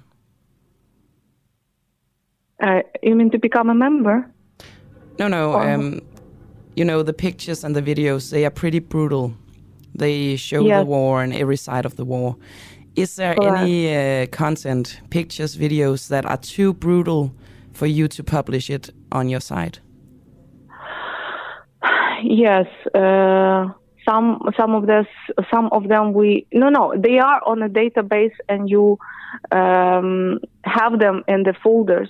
Uh, we don't uh, filter out, Okay. but the, whatever we show on the other channels, and uh, I don't know if you've seen it because we have uh, social media channels. Uh-huh. So we would uh, select uh, perhaps a lighter, yeah, lighter material, not that. Okay, so there's there's no control in the Google Docs folders, but in your of- official channels, you are filtering the So- content. Co- correct. And materials collected in the database will be as well uh, later Uh-huh. used as documentation for the uh, international uh, court in The Hague as well. But the folders are connected to the website and they are public. And we saw examples on uh, of pi pictures of dead Russian soldiers. And are you aware that it's illegal to publish content of dead soldiers? Yeah. Yes, yes. We are legally, uh, we work with uh, specific lawyers that uh, consulted us with uh, what we can and what we cannot do. You have as well a disclaimer and um, um, uh, bottom of the website, or it it should be as well attached. By the way, uh, as a part of the documentation when you download the database, it should be as well there. It was there But always. I But Valentina, it is illegal to publish pictures of dead soldiers, and you have those in your folders. So you wouldn't say it, it, it that it is it is illegal what you're doing? I, I, still cannot understand. Do you uh, say it's illegal or legal? It is illegal. It is illegal to publish pictures of dead soldiers. And you're doing that. No, I, I can assure you that what, whatever we do is uh, properly covered. Uh, you, we have to check what is as well uh, written in disclaimer. But I have to tell you that there are people on the team that are uh, are lawyers and they uh, know very well what we can and cannot do, especially in the uh, this uh, work conditions. What, what do your lawyers uh, tell you? So I am not uh, like I'm not lawyer myself, uh, and we can come back to that question. I can specify and clarify, but it's definitely whatever we do is is uh, legal and allowed. So, so your lawyers are ensuring you that you are not Yes. breaking the laws of Yes. the war. Yes, definitely yes, correct. But you Because would agree true. that it's illegal. It's illegal to Uh, show pictures of dead soldiers, right? I, I that I don't know. No, Ah, I cannot claim anything. I'm not a lawyer, but uh, I trust uh, we have people on the team that are specialized, everyone in uh, uh, different directions, uh, and uh, otherwise this could should have appeared as a big problem Mm-hmm. from the beginning when we just started our activities. Have your lawyers told you that there's something you can't publish or any content that isn't allowed? Uh, one more time. I'm, I'm asking you- if your lawyers have told you this content can't be published. There's something you can't do. Eh, eh, eh, the lawyers uh, are always there and they are watching and working uh, closely with the team that is Yeah. uh, working with the database. So I uh, I trust and I assume that this is what is But uh, they allowed. haven't they haven't Because, uh, noticed anything illegal. Uh, that I don't know. I have to check. Uh, as as we told you, this team already is about 120 uh, people, so I might not know all the details of uh, how the selection process uh, is going and on the, on a daily basis and what is legal, what is not illegal, what is, has been filtered out and declined. Uh, but again, uh, I can uh, double check that and uh, we can provide you those answers Uh-huh. uh, on this. It's just because, Valentina, the Geneva Convention, Article 13, it says that uh, that uh, war prisoners have to be protected against humiliation and the public. So that's just my thinking. You have these pictures on your side. So aren't you afraid that you're breaking the law? Oh, as I said, no, I'm not afraid. Uh, we also show, uh, as I know, uh, that people, the, our people that uh, were killed. I don't know if that is prevented as well uh, to show. But as I said, we have been uh, working under this condition since the beginning. Uh, people have checked and rechecked whatever we are doing, and uh, it must be it must be the answer to the statement you just mentioned. That's that's fine. Uh, I'm sure. Yes, I'm sure. But Valentina, maybe we could um, speak to some of your lawyers. Would that be possible? Not uh, right now, but another day. Yeah. Yes, uh, I That'll think be we can do. Yeah, that would be great. That's nice. Thank you, uh, Valentina. Thank you. And have a have a nice day. Thank you. Bye bye. Bye. Altså, øh, Hej, du lytter til Den Uafhængige på podcast. Husk, at du også kan lytte med, når vi sender live hver morgen klokken 7. Download vores app, Den Uafhængige, og tryk på play-knappen. Det er helt gratis. Altså øh, Valentina, som er co-founder af den her, øh, ja, hvad kalder man det? Det er jo ikke en database, det er jo en hjemmeside, og så en tilhørende database med billeder og videoer fra øh, krigen i Ukraine. Hvor, Ja, skal vi forklare det måske? Der er ligesom et, et Google Docs-link. Ja, med og en når man masse så trykker på folders. det, præcis, så kommer man ind i den, og så får du ellers bare Og der kan man altså uploade løs, som man vil. Og det er åbenbart bygget på tillid. Det er det. I forhold til hvor, i hvert fald primært tillid, ikke? I forhold til hvor, hvor ægte øhm, det, der er på billederne og videoerne er. Jeg har det helt vildt dårligt med at sige, at jeg sagde, at hun skulle have en god dag. Hvorfor? Det kan man ikke sige til en ukrainer. Altså, det, er jo, øh, det føles helt dumt. Nå, Nå, pyt. det kom fra et godt sted, Camilla. Ja, ja, det er rigtigt, det er rigtigt. Det tror jeg er det vigtigste. Mm, og nu skal jeg lige finde en lille teaser. Ja. Vi skal nemlig øh, lige gøre lidt reklame for et af vores øh, egne programmer. Øhm, Spørgsmålet, som øh, bliver stillet i det her program, det er, om det havde nogen effekt, da man valgte at bruge milliarder på at lukke samfundet ned. Det tror jeg godt, vi alle sammen kan huske. Ja. Øh, det spørgsmål, det kommer fra Rasmus Jarlov, og han stiller det i denne uges udgave af programmet Oppositionen, som er den uafhængige ugentlige podcast, der samler øh, de danske regeringskritikere i fælles slag for at diskutere de spørgsmål, som regeringen ikke svarer på. Og øh, i den her uge, der øh, har Rasmus Jarlov besøg af Jonas Herby, som er specialkonsulent fra Cepos. Øhm, og ifølge ham, der er kun fem danskere døde af corona. Ham har jeg faktisk også interviewet før. Det, det er meget interessant. Ja, ja det er meget spændende. Øhm, nå, det mener han øh, ligesom at kunne konkludere ud fra et nyt stort metastudie, som han er øh, medforfatter til. Og øh, hvis man spørger andre forskere, så er de her tal, som Jonas Herby han har, de er rimelig biased, og effekterne er, øh, hvad skal man sige, helt uden sådan statistisk signifikans. En af de forskere er metodeekspert Carsten Jul Jørgensen, som kalder øh, Herbys studie for noget videnskabeligt tjusk. Og øh, han holder altså ikke igen med kritikken, når han øh, i den her uge konfronterer Jonas Herby. Det er jo voldsomt bomber smid ind i debatten, og så siger, at det formentlig kun reddet fem liv, at vi har lukket ned i Danmark. Det får jo... Altså, det, det, det, det er jo det samme som at sige, at det har været fuldstændig åndssvagt at, at lukke ned, fordi vi kan mm. alle sammen være enige om, at fem reddede menneskeliv, øh, mens man i to år har sat øh, 6 millioner menneskers liv i, i stå. Øh, det øh, modsvarer ikke hinanden mm. på en mm. fornuftig måde. Ergo har det været idiotisk at lukke ned. Og jeg, jeg har... er, er det din holdning øh, til det? At det har været dumt at lukke ned, simpelthen?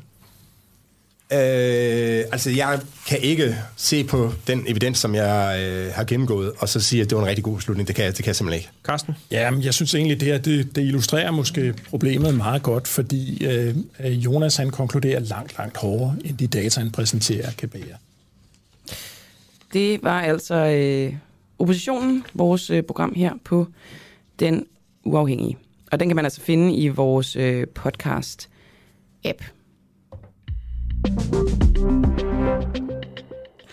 Nu skal vi snakke med Anders Sørensen, og Anders Sørensen, han er psykolog. Bliver danskere med psykiske lidelser proppet med medicin, som de ikke har brug for? I en kronik i øh, Information, der advarer netop psykolog Anders Sørensen imod, at det måske er blevet lidt for nemt for psykiater at give deres patienter psykofarmaka, når de behandler psykiske lidelser. Anders Sørensen, har du mødt øh, patienter, som er blevet altså, direkte presset af psykiater til at begynde på medicin? Og godmorgen. Ja, godmorgen. Ja, i hvert fald indirekte, kan man sige. Øh, ofte sker der jo det, at, eller nogle gange sker der det, at døren smækker i, hvis ikke man vil have medicinen. Øh, så det bliver sådan en, vil du gerne være med i hulen, så er det medicin. Øh, det hænder i hvert fald mange gange, synes jeg. Men... Øh, og, og, og så sker det jo også gennem, altså indirekte gennem misinformation om, hvor effektiv medicinen skulle være, og hvor nødvendig den skulle være for tilbagefald, og det kan man jo bare se på forskningen, at det er altså blevet stærkt overdrevet. Prøv lige, på den måde tvunget, ja. Prøv lige at fortælle mig, misinformation, øh, kommer det fra psykiaterne, eller hvordan? Ja, det er et større system, der ligger bagved. Det er et spørgsmål, hvor skal man pege den finger hen? Er det hele system bagved, der uddanner og udvælger, hvilken forskning vi skal have adgang til, ikke skal have adgang til, og hvad der skal præsenteres på pensum osv. Så, øh, så jeg vil hellere pege fingeren den vej, end jeg vil pege af enkelte fagfolk. Men det må jo være fagfolkene, hvis det er dem, der ligesom er blevet uddannet til det, som du taler om. Ja, det kan være også. Det, det tænker jeg også tit, at de kunne være, jeg tænker, at de kunne være lidt mere kritiske over for det. Og, og, og der er rigtig meget ekspertviden i psykiatri. Altså hvis, hvis ikke der står i bøgerne, at øh, man kan opleve det, så er der sådan for eksempel abstinenser med medicinen. Hvis der står, at den virker så og så godt, og der så kommer nogle patienter og siger noget andet, så det er meget sjældent, at det er patientens ord, der ligesom bliver taget, taget som det primære. Så er det mere det, der ikke kan passe, og så det, der står i bøgerne, må være det rigtige. Så på den måde har du ret. Men samtidig, så, så, er, det, så er det ukonstruktivt bare at pege de enkelte læger, synes jeg. Vil hellere pege fingeren mod det system bagved. Og lad os lige prøve at gå hen øh, til det, der er problemet, fordi man kan sige, ja. hvad skulle problemet i virkeligheden være ved, at der bliver udskrevet meget psykofarmaka? Oh, hvor skal jeg næsten starte? For det første, så er det så problemet med diagnosekriterierne, der er blevet så lave, at det også fanger alt muligt, som ikke er, altså, som er, altså ikke er en sygdom, vel, men som er fuldstændig reelle reaktioner på livskriser og traumer og svære perioder osv. Overtækning, hvad det måtte være. Så det er jo et problem, at, at man ligesom symptombehandler den slags tilstand. Det synes jeg i hvert fald som psykolog at ser alt for meget af. At, at man behandler noget på et forkert grundlag simpelthen. Fordi man risikerer jo at, at dæmpe nogle symptomer på noget, der er reelt. Og så spørgsmålet, om det er en, en, en god behandling. Altså, så man ikke til, bliver udredt for det, som man i virkeligheden fejler, fordi man bliver behandlet med psykofarmaka for noget helt andet, i, som man ja, ikke det, rigtig fejler? Ja, det vil jeg jo, det vil jeg jo kalde det fra mit perspektiv, ikke? Altså, at, at det simpelthen sjældent undersøger, om der reelt er noget at være deprimeret over. Det er jo også det, at de to fag tit øh, adskiller sig fra hinanden. I hvert fald den sådan hardcore biologiske psykiatri og så psykologien. Altså, er, er, det reaktioner på noget, det her? Og der er det altafgørende, øh, man tror på det ene eller det andet, i forhold til, at medicinen giver, giver mening som behandling. Og, og der møder jeg i hvert fald bare rigtig mange og konstaterer, at de har simpelthen ikke fået det her undersøgt. Netop fordi, at man har lykkes med at karakterisere depression som en, den her biologiske sygdom. Ja, der vil jeg gerne lige øh, bide mig fat i den formulering, Anders Sørensen. Du er mm. psykolog, du siger, at du møder rigtig mange. Hvor ja. har du øh, dine, nu kalder jeg det data fra, altså hvad baserer du det her på? Fordi for mig lyder det som om, det er øh, erfaringsbaseret, altså i virkeligheden øh, anekdotisk øh, evidens på en eller anden måde. Ja, den, øh, den del er det jo helt øh, nederst på evidensarkivet, altså dem jeg sidder og snakker med her. Der kan man så sige noget om øh, problemets omfang, når patienterne selv organiserer sig i store grupper og, Hvor gør de og, det og samme konklusioner hjælper hinanden. Det gør de på Facebook og på internettet, det har de gjort i årtier. Ah. Lang tid. Hvor mange er der Ja. med i sådan nogle grupper? Kan du give mig navnene på nogle af dem måske? Det ved jeg ikke. Det, hvis du bare slår et lægemiddelnavn op på Facebook, så er jeg sikker på, at noget af det første, der kommer, det er en gruppe af mennesker, der prøver at komme ud af medicinen. Så mm. du, du, har, du, du har ret i, at, at den del af det er jo selvfølgelig anekdotisk, og det vi vil kalde ekspertviden, som er, er helt nede på bunden. Og det er også bare det, jeg prøver at pointere i den kritik, at der er, at der er et problem her. Mm. Men man kan sige, at forskningen i effekten af medicinen, det er jo ikke anekdotisk, det er jo helt op på systematisk review. Altså at, at effekten af de her lægemidler er blevet stærkt, stærkt overdrevet. Helt klart. Og at patienter på placebo, altså det er jo den måde, man undersøger det på, ikke? Patienter, der får placebo, en pille med ingenting i, de kan også set får det nøjagtigt lige så godt som piller, som patienter, der får en rigtig medicin. Det er jo heller ikke anekdotisk. Og det er jo så et, øh, ja, det, det er ren videnskab, men det er jo så et ja. argument for, hvad skal man sige, overflødigheden af, af psykofarmaka. Øh, Til sidst, Anders Sørensen, altså, jeg kan ikke lade være med at tænke på, at du er psykolog, ikke? og det, du kritiserer psykiaterne for at udskrive for meget psykofarmaka. Man kan sige, at din praksis, øh, den lever jo også af, at folk de, øh, kommer i terapi. Kunne Ja, man ikke godt øh, da forestille sig, at du havde en form for økonomisk interesse i, at folk ikke var så meget på psykofarmaka? Ja, selvfølgelig har jeg det. Det har de fleste psykologer vel. Øh, Det er jo ikke det, der driver mig. Øh, Jeg laver meget gratis arbejde og gra- gratis øh, foredrag og skriver osv., så, videre, så jeg synes, jeg gør min del for at oplyse om det her. Mm. Men jo, det er et problem. Men det er et større problem, at, at, at man jo ikke... Det er jo helt absurd, at, man, at det er en psykolog, man skal få at vide, hvor svært det er at komme ud af medicin, eller opleve det, kan man sige. Fordi den anden af de store konsekvenser, som vi ikke har været inde på endnu ved den her langtidsmedicinering, eller unødvendig medicinering, overmedicinering, det er jo, hvor svært det så er at komme ud af det igen. Og det er der altså bare mange, der ikke bliver informeret om. Mm. Og du mener altså, at, øh, at det starter på, på uddannelserne. Det var det, der er dit bud på, hvad man kunne gøre. Ja, det, det fordi vi kan pege på så meget forskning, som findes, og som er reelt, men som ikke bliver brugt. Mm. Og som er det, det, der i sidste ende, altså fraværet af det gør, at patienter for det første tror, at medicinen er ekstremt nødvendig, og, og ekstremt effektiv over placebo, ikke? og ikke bliver informeret om, hvor svært det kan være at komme ud af det. Og det er jo altså også det, jeg primært laver, ikke? det er jo øh, forsker i det her med udtrapningsdelen af det. Så det er jo også en meget, meget stor konsekvens ved det, som jeg i hvert fald møder mange, og igen, det er ekstremt biased, fordi dem, jeg møder, er dem, der har sværest ved at komme ud af det. Klart. Men som ender med at sige, at, at, at, at det, det havde de altså ikke taget i den medicin, hvis de vidste, hvor svært det var at komme ud af. Eller i bedste fald bare var blevet informeret om det, og så kunne tage et valg på baggrund af det. Mm. Så det er egentlig bare der, jeg gerne vil hen med det. Tak for det, Anders øh, Sørensen. Ja, det var det mindste. Altså øh, psykolog, som har skrevet en kronik i Information. Vi iler videre, Oliver. Det gør vi, og vi iler videre til, øh, ja, tro det eller være, mere bøvl i Dansk Folkeparti. Mm, svært at tro på. Ja, det er det.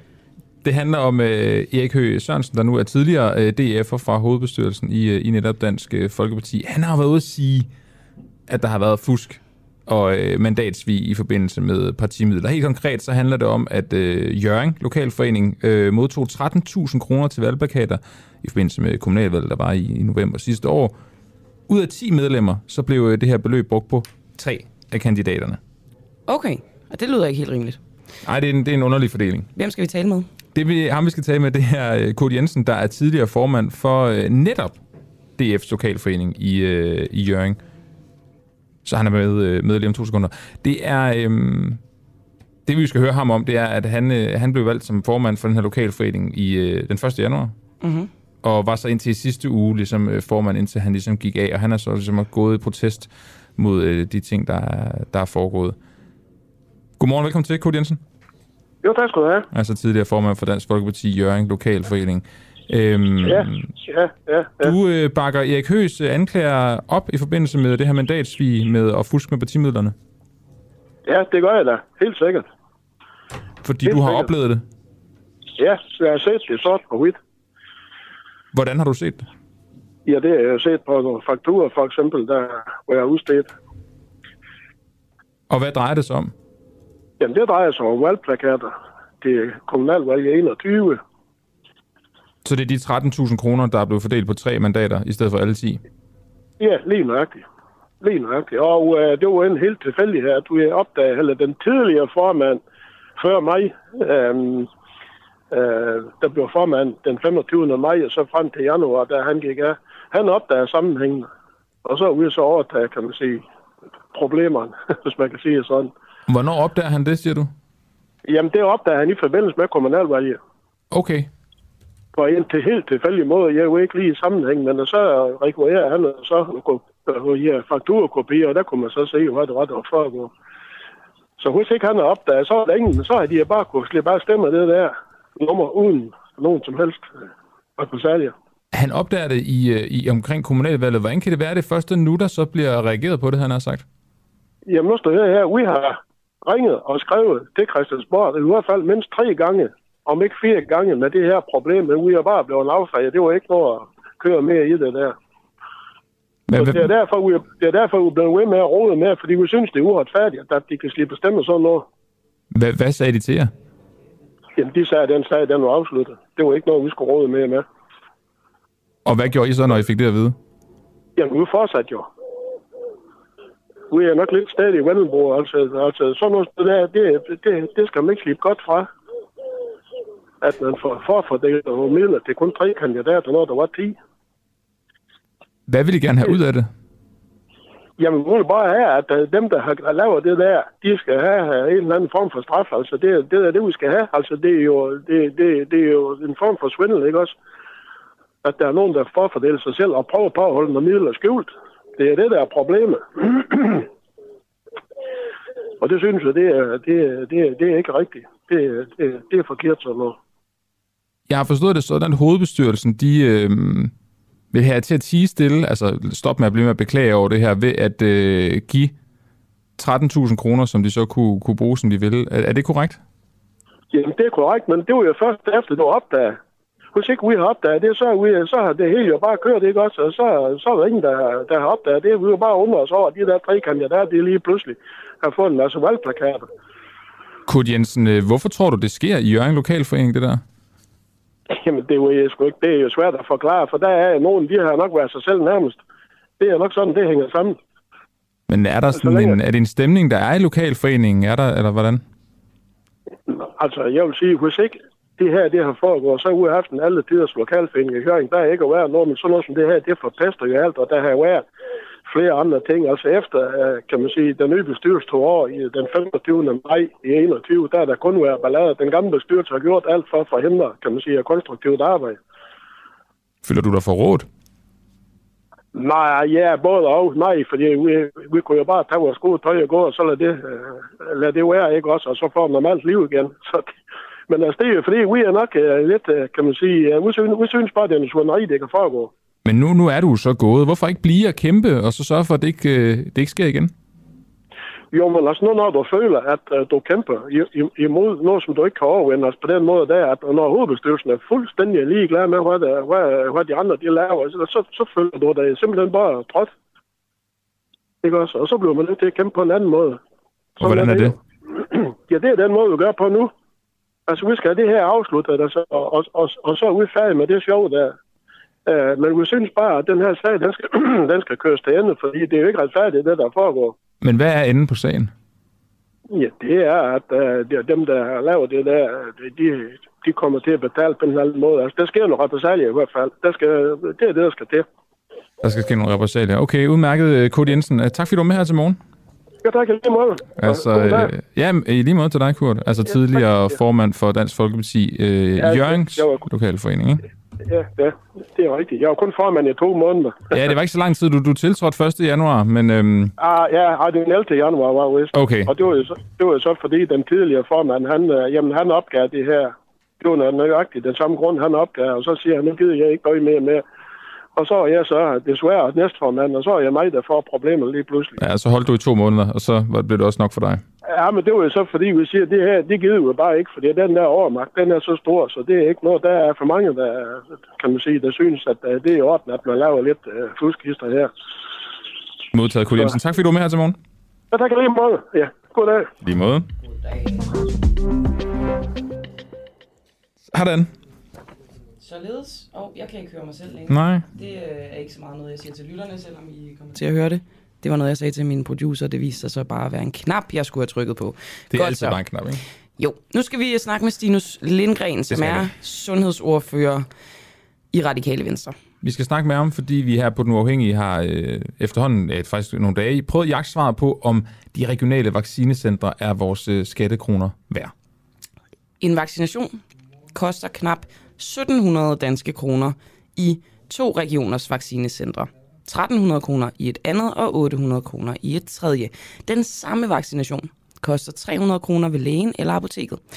Det viser altså tal, som... Øh, jeg tror faktisk nærmest, det er dig, der har indsamlet dem, Oliver. Ja, det er det. Okay, nu skal vi videre til øh, Stinus Lindgren. Øhm, for at øh, ligesom høre, altså danske regioner vil ikke stille op til at svare på det her, hvorfor det er sådan. Sundhedsstyrelsen vil ikke stille op, Sundhedsministeriet vil heller ikke øh, stille op, men det vil Stinus Lindgren altså.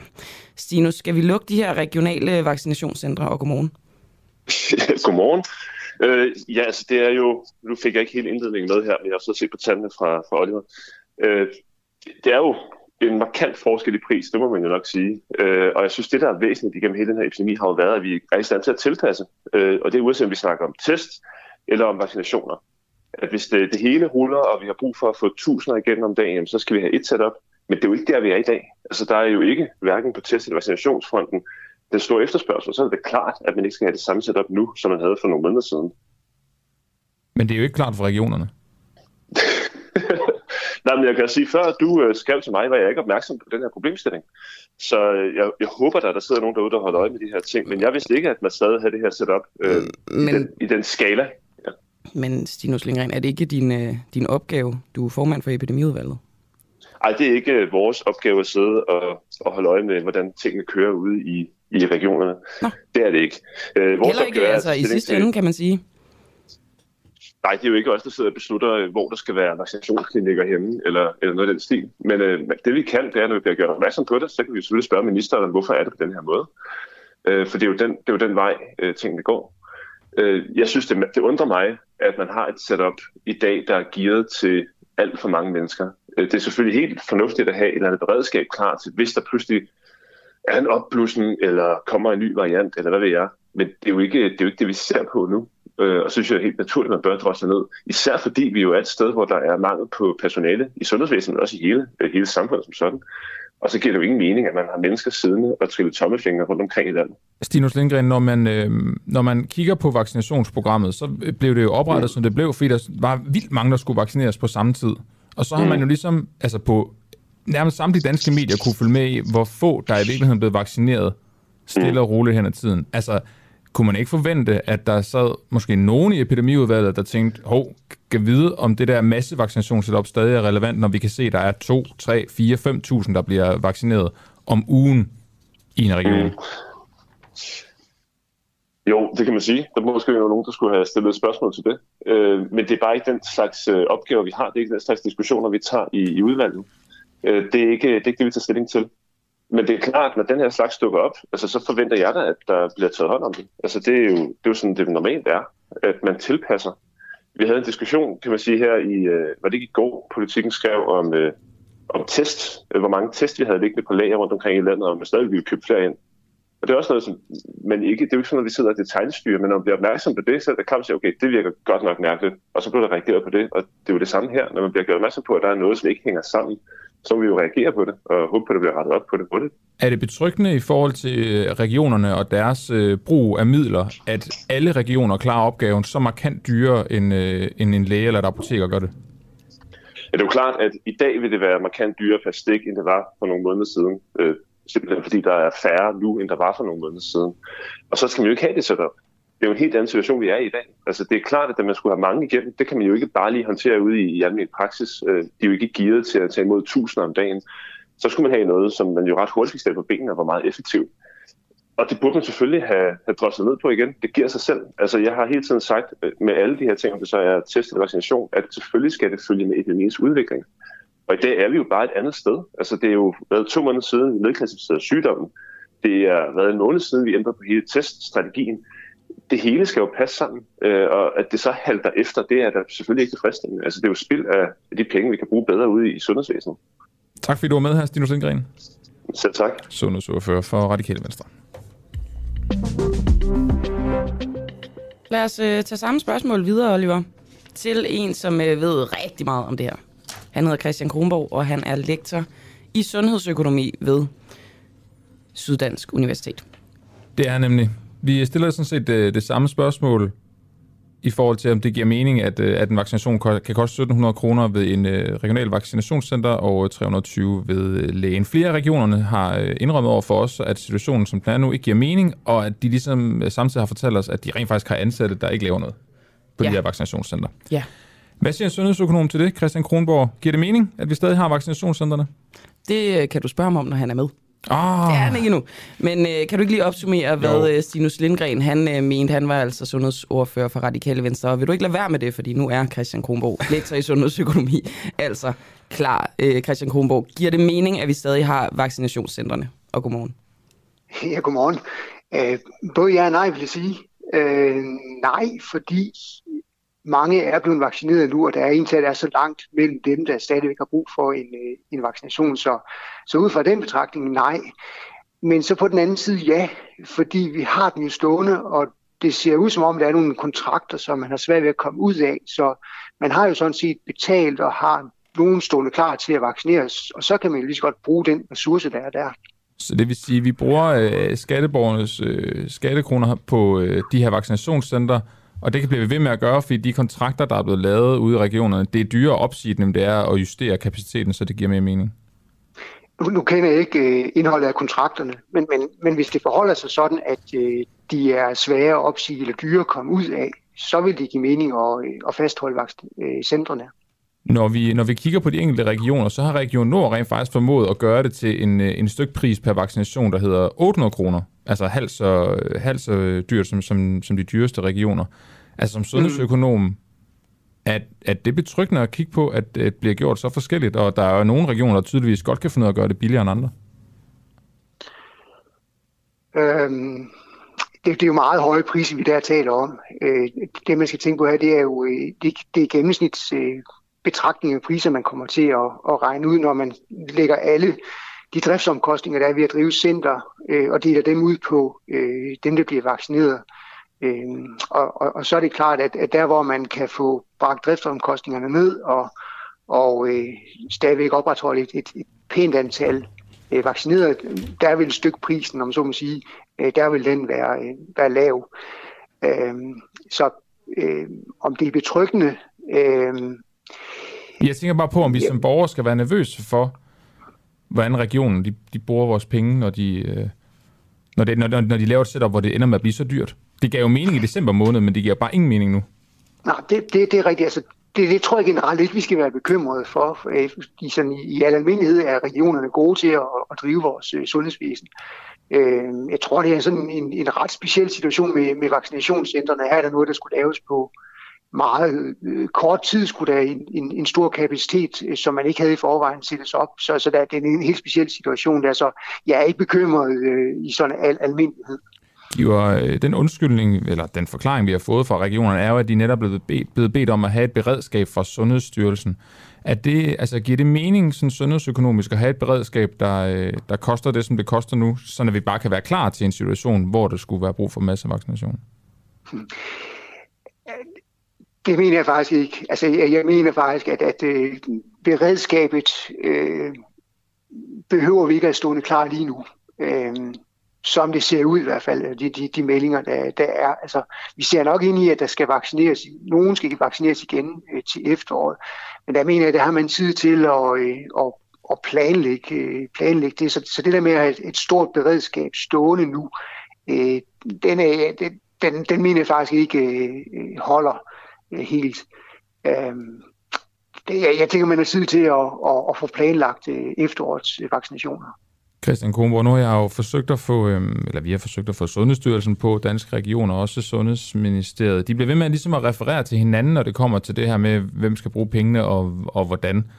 Styrelsen siger det regionerne, regionerne siger det styrelsen og Sundhedsministeriet. Er det normalt ved sundhedsøkonomiske beslutninger, at det er så indviklet at finde ud af, hvad man kan gøre og hvem der har ansvaret? Nej, det mener jeg bestemt ikke, det er. Altså, øh, regionerne har jo ansvaret for at organisere og udføre øh, hvad skal man sige, øh, det, der skal nu skal gøres i sundhedsvæsenet, øh, inden for de rammer, som, som øh, Sundhedsstyrelsen udstikker.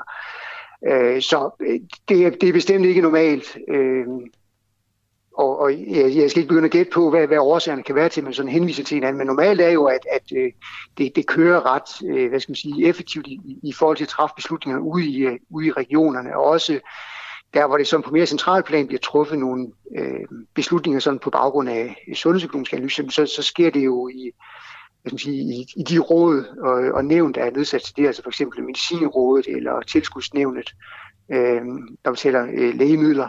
Christian Kronborg, øh, lige her, undskyld lige afbryde, men lige her til mm, sidst, ja. altså hvis vi skal ud fra et sundhedsøkonomisk øh, perspektiv optimere både økonomien og ressourcerne i de her vaccinationscenter, hvad, hvad tænker du så, man skal gøre? Altså, man skal se på, om kan man, kan man komme ud af de kontrakter, man er i. Det, det, det er sådan det korte, og så, så tænker jeg, at vi skal have det derude, hvor det er nemt at, at, at blive vaccineret, hvis man stadigvæk har brug for det. Det vil sige øh, på apotekerne eller hos de praktiserende læger. Det, det vil være det mest effektive og, og, og billigste, hvis ikke man har driftsudgifterne og skal blive ved med at betale til vaccinationscentrene. Øh, hvis man ikke kan komme ud af de kontrakter, jamen så, så er jeg bange for, at man er nødt til at fortsætte med dem indtil, at øh, ja, kontrakterne de er udløbet. Det finder vi ud af, eller vi får, finder vi forhåbentlig ud af, om kontrakterne de kan blive ændret eller ej. Tak fordi du var med her til morgen, Christian Kronborg. Ja, selv tak. Altså lektor i sundhedsøkonomi ved SDU. Jeg giver jer lige en øh, lille nyhed. Åh oh, ja. Er den god? Nej, det tror jeg ikke. Nå. Øh, man kan sige, USA de slår nemlig fast, at Rusland begår krigsforbrydelser i Ukraine, så det er det modsatte af en god nyhed. Ja, det er det. Øh, russiske styrker har begået øh, krigsforbrydelser i Ukraine, det fastslår USA's udenrigsminister Anthony Blinken i en erklæring onsdag. I dag kan jeg meddele, at USA's regering, baseret på de oplysninger, vi har tilgængelige i øjeblikket, vurderer, at flere russiske styrker har begået krigsforbrydelser i Ukraine, lyder det blandt andet fra Blinken. Og meldingen kommer efter, at både præsident øh, Joe Biden og Anthony Blinken i sidste uge gav netop den melding, men nu er det altså en samlet amerikansk regering, som slår budskabet fast. Ifølge Blinken er der blandt andet angreb på civile, er det blandt andet angreb på civile, der har givet anledning til vurderingen, da det er et klart øh, brud på krigens lov. Måske kan jeg faktisk lige tage en mere. Ja, endelig. Der er øh, nemlig, det var også noget, jeg faktisk snakkede om i går, da jeg sendte morgenradio her på Den Uafhængige. Der er stor forskel på, hvad frivillige kan få i tilskud for at have ukrainske flygtninge boende i Danmark. Alle landets kommuner har mulighed for at betale private værtsfamilier op til 500 kroner øh, per døgn per flygtning som mm. de er boende. Pengene bliver taget af statskassen, men det er op til hver enkelt kommune at beslutte, om de vil tilbyde økonomisk støtte og hvor meget de i så fald vil give. Derfor er det vidt forskelligt, hvilken hjælp frivillige borgere kan få, når de hjælper flygtningene. I Esbjerg Kommune, det var dem, jeg snakkede med i går, mm. der giver øh, man eksempelvis 200 øh, kroner per døgn, men i Haderslev Kommune har man valgt ikke at give værtsfamilierne støtte, hvis de ønsker at Ukraine boende. Vi kan se fra andre kommuner, at det kan skabe en del misforståelser og være en administrativt tung opgave. Vi skal jo forvalte skatteborgernes penge fuldt forsvarligt, uden at nogen kan stille spørgsmålstegn ved det, siger Mads Skav fra Venstre, øh, der er Haderslev borgmester. Og det er jo meget det her med, at man ikke ønsker, at der skal kunne, øh, hvad skal man sige, drives virksomhed på at have flygtninge boende. Ikke? Det må ikke være... på det. Lige præcis. Ja. Nå, nu skal vi øh, høre et, øh, et bundet interview, Oliver. Øhm, det er med øh, en øh, mand, der hedder Jakob, øh, og Jakob han er stofmisbruger. Og øh, spørgsmålet øh, for det her interview, det er om en øh, næsespray med modgift kan forhindre dødsfald blandt narkomaner. Stofmisbrugere i øh, København de kan vælge mellem to fikserum, hvor de kan tage deres stoffer sådan væk fra gaderne. Og hvis uheldet så skulle være ude, og de får taget en overdosis, så får de så en øh, modgift, en næsespray, af det personale, som arbejder øh, på fikserummene. Og i går der talte jeg med Michael Lodberg Olsen, der er daglig leder ved Antidote Danmark, og Michael han står blandt andet for at få udbredt øh, kendskabet til den her næsespray med modgift øh, til narkomaner, som tager en overdosis. Og samtidig så underviser han så også misbrugerne i, hvordan de skal bruge øh, modgiften, ikke på sig selv, men hvis en anden, øh, de er sammen med, øh, OD'er, som man siger, mm. altså tager en overdosis. Og vores Christoffer, Christoffer, nej, ja, vores Christoffer, vores ja. kollega Christoffer Poulsen, han tog i går en øh, snak med en af dem, der øh, har set modgiften virke på tætteste hold. Øh, han hedder Jakob Karl Nellesø og betegner sig selv som tidligere øh, stofmisbruger. I dag der holder han sig til at ryge noget hash og tage noget morfin og lidt coke i ny og næ. Og øh, det, som I skal lægge mærke til her i interviewet, det er altså Jakobs fortælling om, hvordan næsesprayen med modgift simpelthen kan være med til at redde narkomaners liv, hvis de tager en overdosis. Fiksord. Jeg startede med, altså nu vil jeg sige has, det vil jeg så ikke ind i beregning med stoffer, men jeg var en 27 28 år, da jeg startede. Jeg prøvede første gang, jeg tror, jeg havde prøvet hårde stoffer, havde jeg været 20 år, der jeg prøvet noget kokain. Og hvordan øh, kom du ud i det her miljø, stofmiljø? Altså, det var der, hvor jeg kom simpelthen. Øh, der røg de, øh, tog de stoffer, og så prøvede jeg det også, og så synes jeg, det var godt. Det hjalp mig, jeg kunne ligesom være sammen med andre. Jeg har altid haft, øh, har jeg fået at vide, et, øh, hvad hedder det, selvmedicinering med forskellige ting, fordi jeg har ADHD på fulde hamse. Men altså, jeg har altid kunne læse og skrive og været rimelig klog og taler pænt og sådan noget, så de har aldrig kunnet. Jeg fik det først konstateret som 35 år, jeg har fået konstateret, det af to professorer, ikke? Så derfor har jeg været meget selvmedicinerende. Derfor har jeg også taget stoffer, ikke? Men altså, hvordan jeg blev præsenteret for det, det ved jeg, det kan jeg sgu, det, var, det har været op hos nogle venner eller noget. Hvor, øh, hvor fikser du i dag? Jeg har holdt op med at fikse. Jeg har ikke fikset i 3-4 måneder nu her. Okay. Men øh, inden der, der brugte jeg de fikserum, der er kommet ind på Vesterbro, eller derhjemme. Og hvad så i forhold til den her modgift? Har du prøvet at få den? Øh, jeg har jo, jeg har prøvet at få modgift, men det var mod kokain. Jeg havde fået en overdosis på kokain, hvor jeg døde. Og der har jeg fået, men det er benzodin, de giver som modgift. Det er ikke naloxone. Så du har prøvet Men, at være... Øh, undskyld, jeg afbryder. Så du har prøvet at være død? Ja, det har jeg. Hvordan og det var, var det? ikke rart. Jamen, jeg kan fortælle i modsat til heroin. Altså, folk, der dør på heroin, de mærker ikke noget, siger de. Jeg kan fortælle dig, at jeg var med fra det øjeblik til at døde, til at blive vækket til live igen. Der var jeg fuldt med mig. Det var ikke rart. Jeg kunne ikke styre min krop, altså jeg fik simpelthen kramper i hele kroppen og sådan noget. Så du var stadigvæk til stede der, hvor du øh, nu døde. Hvor døde du henne? Det tog jeg i min seng, og så næste jeg oplever, det er, at jeg der sidder ude på gangen, ligger i en ambulanceseng. Og der står ambulancefolk, jamen så ved jeg jo godt, hvad der er sket. Jo. Jeg ved jo også, hvad jeg lige har lavet, jo, ikke? At jeg lige havde fikset, ikke? Og det var den her modgift, der, øh, der reddede dig? Ja, men det var så ikke naloxone, men jeg har været, givet været med inden, hvor det er, at jeg sidder inde på inde på Vesterbro. Der sidder to unge mennesker, og jeg vågner op. Jeg bor på gaden i en kørestol der. Og det er sådan et sted, hvor det er øh, narkomaner, vi spiser og sådan noget. Og der skal jeg så over og sove om natten, for jeg havde ingen steder, jeg kunne komme hen og sove om natten. Øh, der var ikke elevator og sådan noget. Jo, så skulle jeg tage væk fra, hvor jeg kunne skaffe medicin og sådan noget. Så, øh, men der vågner jeg så op, så spørger han mig, om jeg vil have en smøg. En ung mand. Jeg siger, nej, ellers tak. Og jeg tror, det er en smøg, han sidder med i hånden, så det er en sprøjte. Så kan jeg da godt se, at den ene, han ligger der, man er krasset af næsten.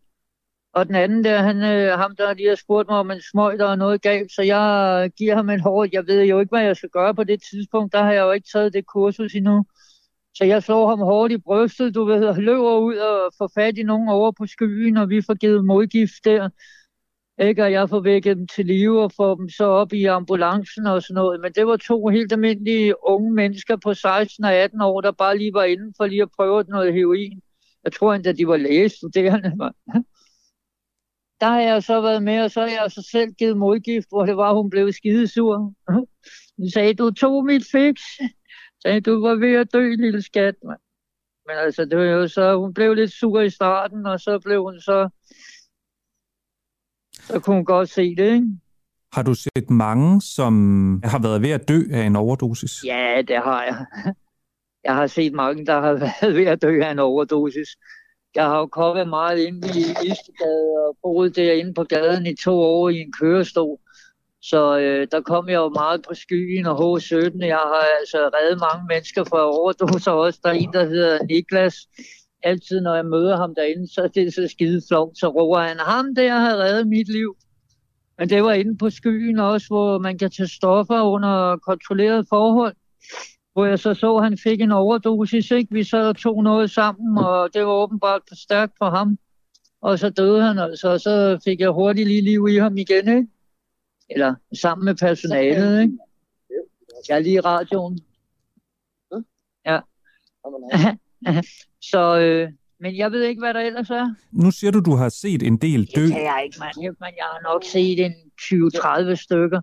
Okay. Det værste, jeg har set, det er fucker, når det er andre narkomaner, når det er der en, der får en idé, og så ruller de dem, ikke? Det er sgu det værste, synes jeg. Sker det tit? Ja, det er sket. Jeg har set det mange gange, desværre. Ikke? Må jeg jo ærligt indrømme. Hvad laver du nu? Nu har du været clean i tre måneder. Hvad får du tiden til at gå? Nej, jeg er ikke clean. Jeg fået noget morfin imod smerter, og så er jeg medicinsk cannabis også. Mm. Så øh, jeg får øh, skum på apoteket. Jeg er ikke clean, som sagt, på den måde, men jeg tager ikke heroin, nej, og jo, jeg tager lidt kokain en gang imellem, ikke? Okay. Men på den måde, jeg er ikke på sprøjten mere og sådan noget. Det, jeg øh, kom ud af fængslet efter et halvt år, og så øh, kunne jeg ikke få min medicin ordentligt, og så går jeg ind med abstinenser på Bispebjerg Hospital. Og der aftalte jeg så med mig selv, at der vil jeg holde op med at sidde og stikke i mig selv. Mm. Der, der tog jeg et fix hver dag, men ikke med heroin, med kokain. Ikke? Fordi jeg får så meget morfin, øh, så det kan ikke betale sig for mig at tage heroin. Kokainen, det er sgu nok mere for at komme lidt væk, ikke? En gang imellem få lidt glæde. I forhold til altså fikserummene her, dengang ja. du var, øh, var på Ved du hvad, sprøjten, det er simpelthen det bedste, der er sket for Vesterbro for 10 år siden, altså inden vi fik de fikserum. Der flød sprøjter og kanyler rundt og i gaderne overalt, man, på legepladserne overalt. Nu er der blevet rent derinde, man, og det er rigtig fedt, man. Det har virkelig betydet noget, efter vi har fået de rum der. Nu hvor øh, du jo så også har prøvet at være på sprøjten, tror du, det vil hjælpe noget at få flere fikserum, altså brede det ud til hele landet? Ja, 100. 100. Det redder liv. 100. Sagde altså Jakob Karl Nellesø, øh, stofmisbruger tidligere på sprøjten, ikke længere på øh, sprøjten, om de her fikserum. Og øh, lad os bare tage den øh, direkte videre øh, til Jens Henrik Tulsendal, som er sundhedsordfører i Dansk Folkeparti, og spørger ham, om øh, fikserummene i Danmarks skal lukkes. Men inden vi gør det, så skal vi lige øh, spille et klip, fordi vi har talt med en mand ved navn Rasmus Koberg. Øhm, fikserummene for stofmisbrugere kan være med til at give hjemløse narkomaner mere værdighed og mere tryghed, men det kan også være med til at redde liv, fortæller han nemlig, altså Rasmus Kroberg Christiansen, som er afdelingsleder ved stofindtagelsesrummene Skyen, som øh, vi lige hørte Jakob Karl Nielsø fortælle, fortælle om, og hos 17 på Vesterbro i København. Fixerummene løser mange problemer. De løser ikke alle problemer, men de løser mange problemer. De løser øh, det problem, at rigtig meget af den offentlige stofindtagelsesproblematik, der har været på Vesterbro, den er blevet reduceret med mellem 80 og 90 procent, efter at stofindtagelsesrummene er kommet. Det ved vi, fordi at teknikforvaltningen i Københavns Kommune har gået og talt, hvor meget farligt affald de fandt før stofindtagelsesrummene, og hvor meget farligt affald de fandt efter stofindtagelsesrummene. Og farligt affald, det er jo sprøjter og kanyler og den slags. Og den type affald er blevet reduceret med mellem 80 og 90 procent øh, efter stofindtagelsesrummene er kommet. Så det er jo i hvert fald en rigtig, rigtig vigtig øh, ting. Derudover så har stofindtagelsesrum det er jo måske vores vigtigste målsætning, det er jo, at vi skal kunne interagere i forhold til de her overdoser.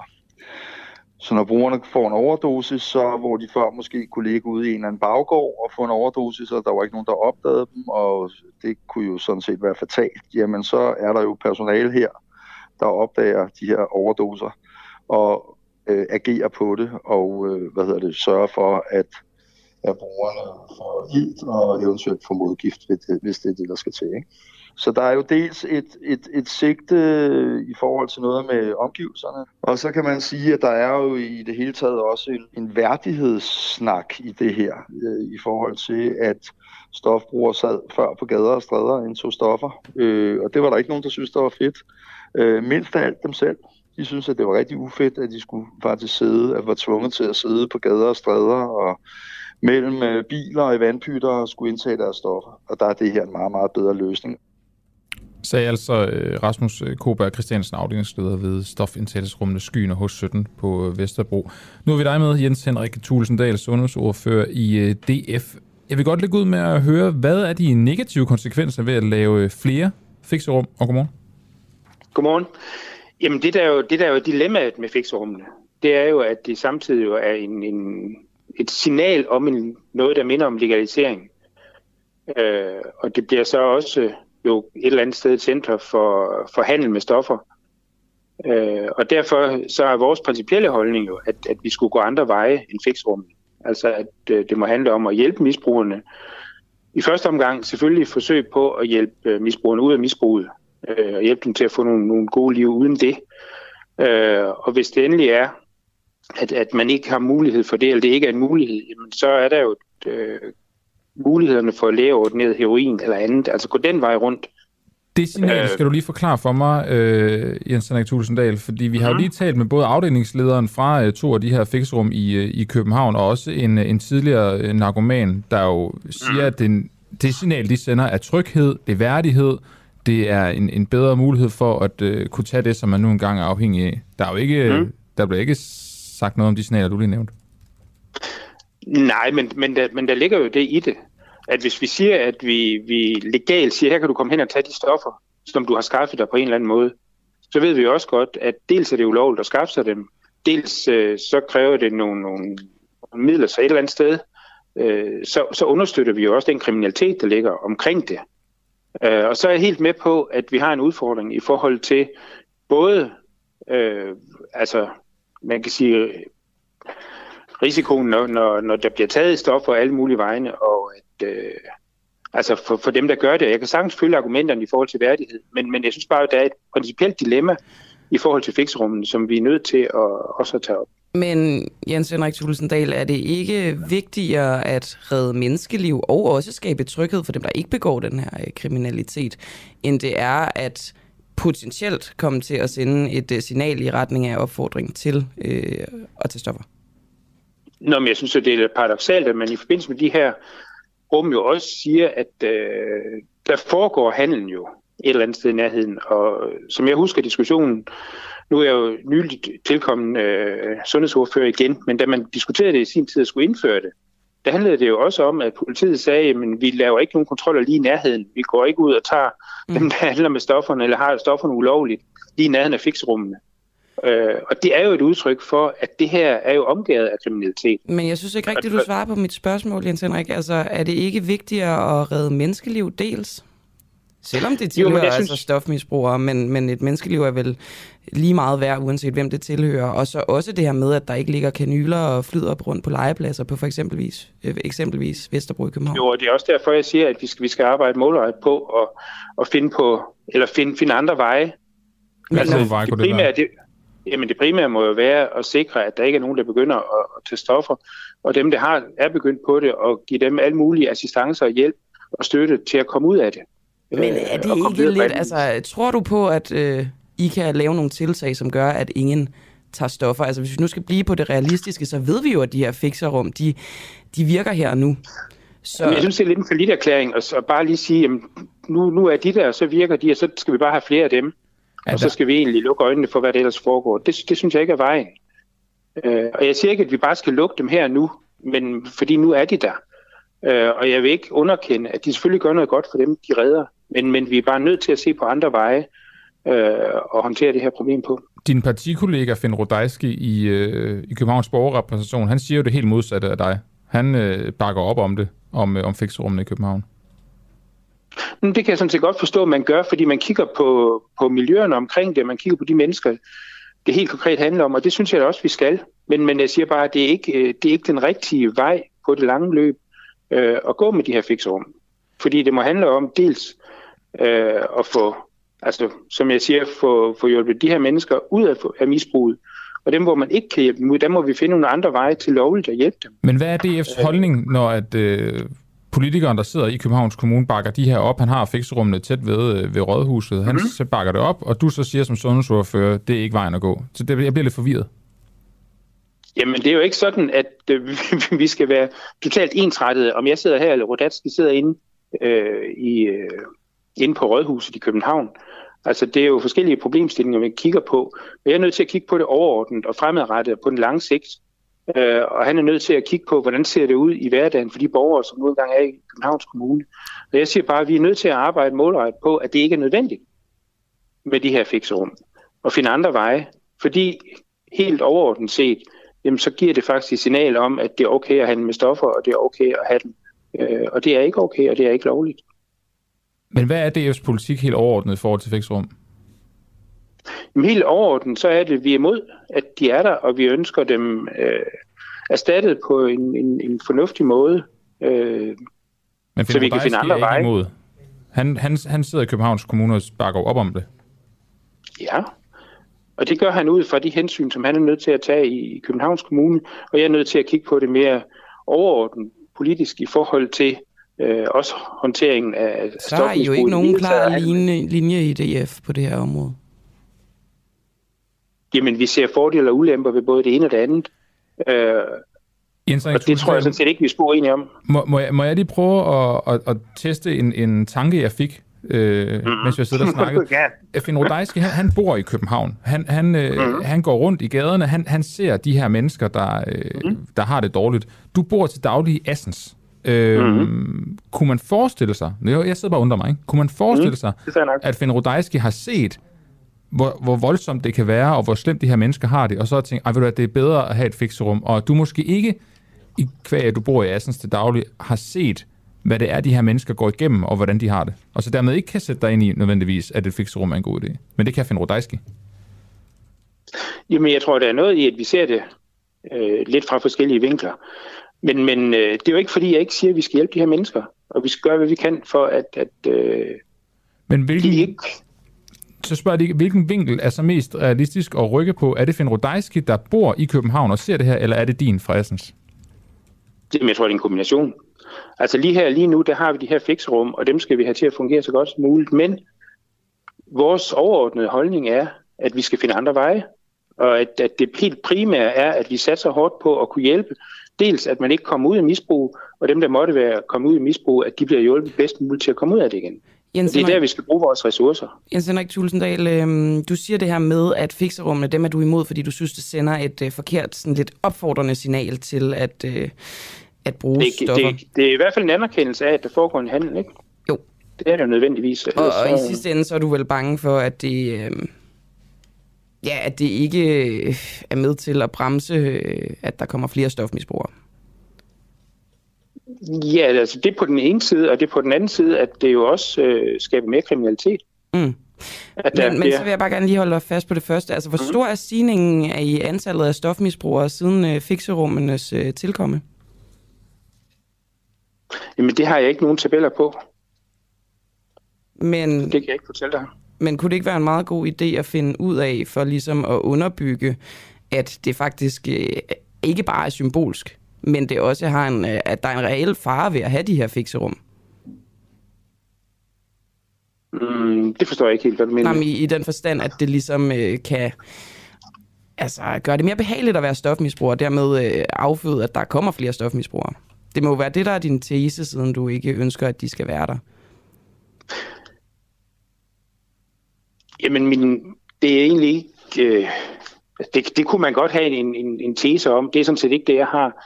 Altså det, jeg forholder mig til, det er, at ved at have fixerum, ved at have områder, hvor vi siger, at her blander politiet sig ikke i stofhandel, jamen så understøtter vi jo faktisk, eller giver et signal om, at vi, vi på, på et vist niveau legaliserer øh, den kriminalitet, Men der det er er. jo lige meget, hvis der ikke kommer flere stofmisbrugere.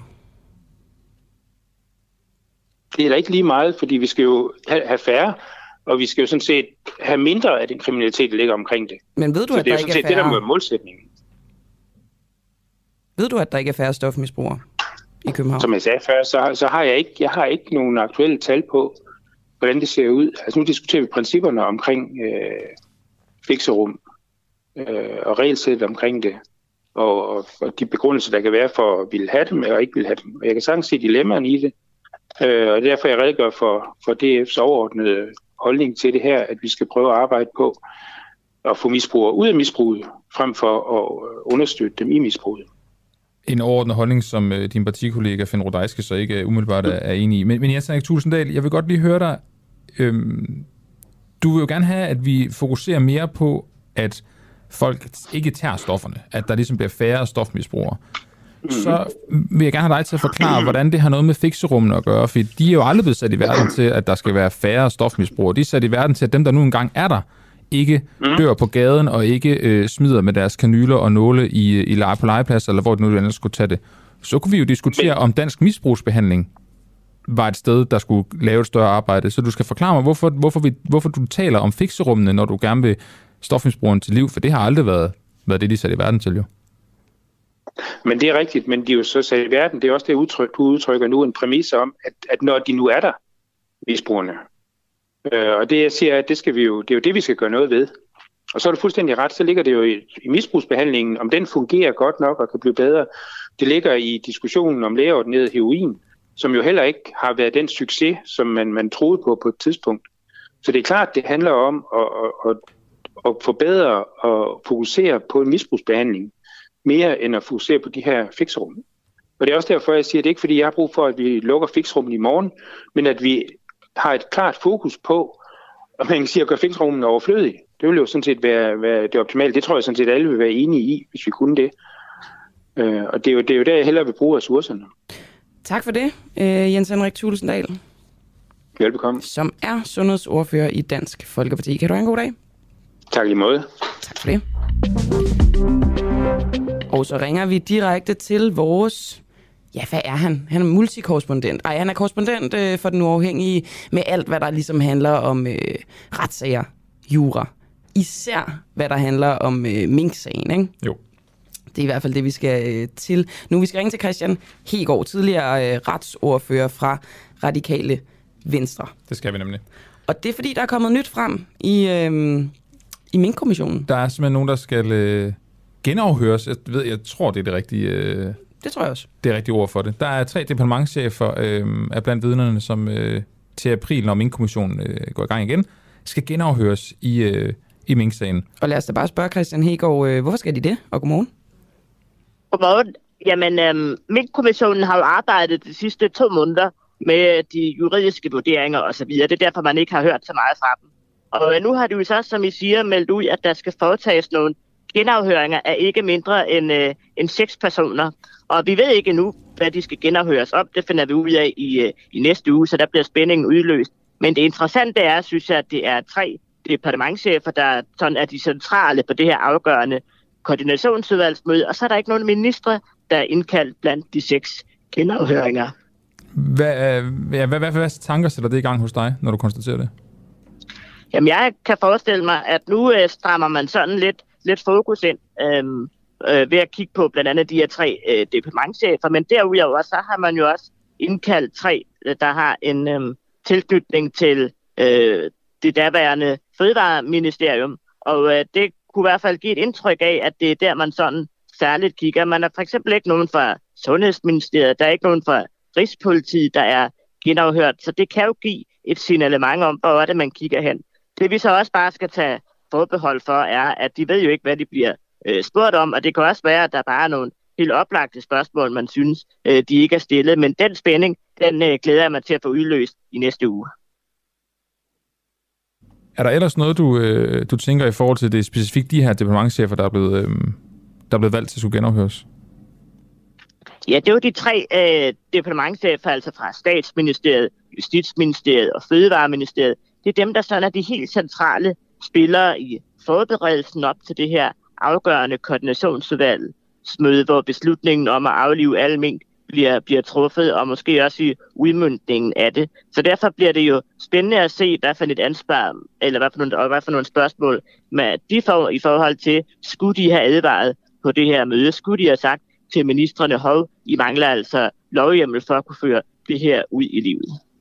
Jeg kan ikke lade mig at sidde og mm, jeg ved ikke, om du har lyst til det, Christian Hægaard, spekulere lidt over, hvad det dog kunne være, altså som, som de ikke har fået ordentligt fat i. At have noget at gøre med de her noter, der lige pludselig dukkede op for Højnække lidt senere? Altså, der har været noget information, som ligesom kom, kom løbende. Men altså, jeg ved ikke, om du har lyst til at sidde og spekulere lidt med mig, hvad, hvad, det, hvad der kan være grunden til det her?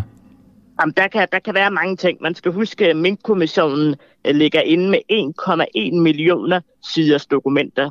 Og det kan være, når de sådan løbende graver nogle af de her ting op, at de simpelthen øh, har tænkt, okay, det her fik vi ikke lige spurgt om, eller vi fik spurgt på den og den måde, men der var noget andet, vi også gerne ville have belyst. Sådan en øh, afhøring foregår ved, at øh, der er en udspørger, der stiller en masse spørgsmål i løbet af en dag, og man kan jo godt være igennem sådan en dag, og så lige pludselig tænke dagen efter, hov, vi glemte egentlig lige spørge om, øh, om det her. Så det kan være sådan nogle helt øh, simple ting, øh, som de har glemt at spørge om. Det kan også være, at der dukker noget op i deres diskussioner omkring juridiske vurdering, placering af ansvar, eller de mange dokumenter, der er, som, som de simpelthen ikke har fået spurgt ind til.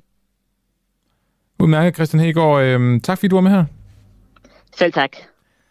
Det var øhm, efterhånden også det, der var tilbage af, af dagens øh, udsendelse her på øh, Den Uafhængige. Det var Clara Boraki og mig, Oliver Breum, der sad inde i, øh, i studiet. Ude på den anden side, der var det Barry, der øh, styrede teknikken bag pulten. Clara stod for, at øh, vi fik folk i radioen stor hjælp, når vi øh, sidder herinde i studiet. Derudover så var det øh, Peter, der har været øh, redaktør for dagens program. Der er også fødselsdag i dag. Til, øh, tillykke til ham. Ikke meget mere tilbage fra øh, den uafhængige dag. Vi lyttes ved i, øh, igen i morgen. Jeg håber, I får en øh, skøn, skøn torsdag.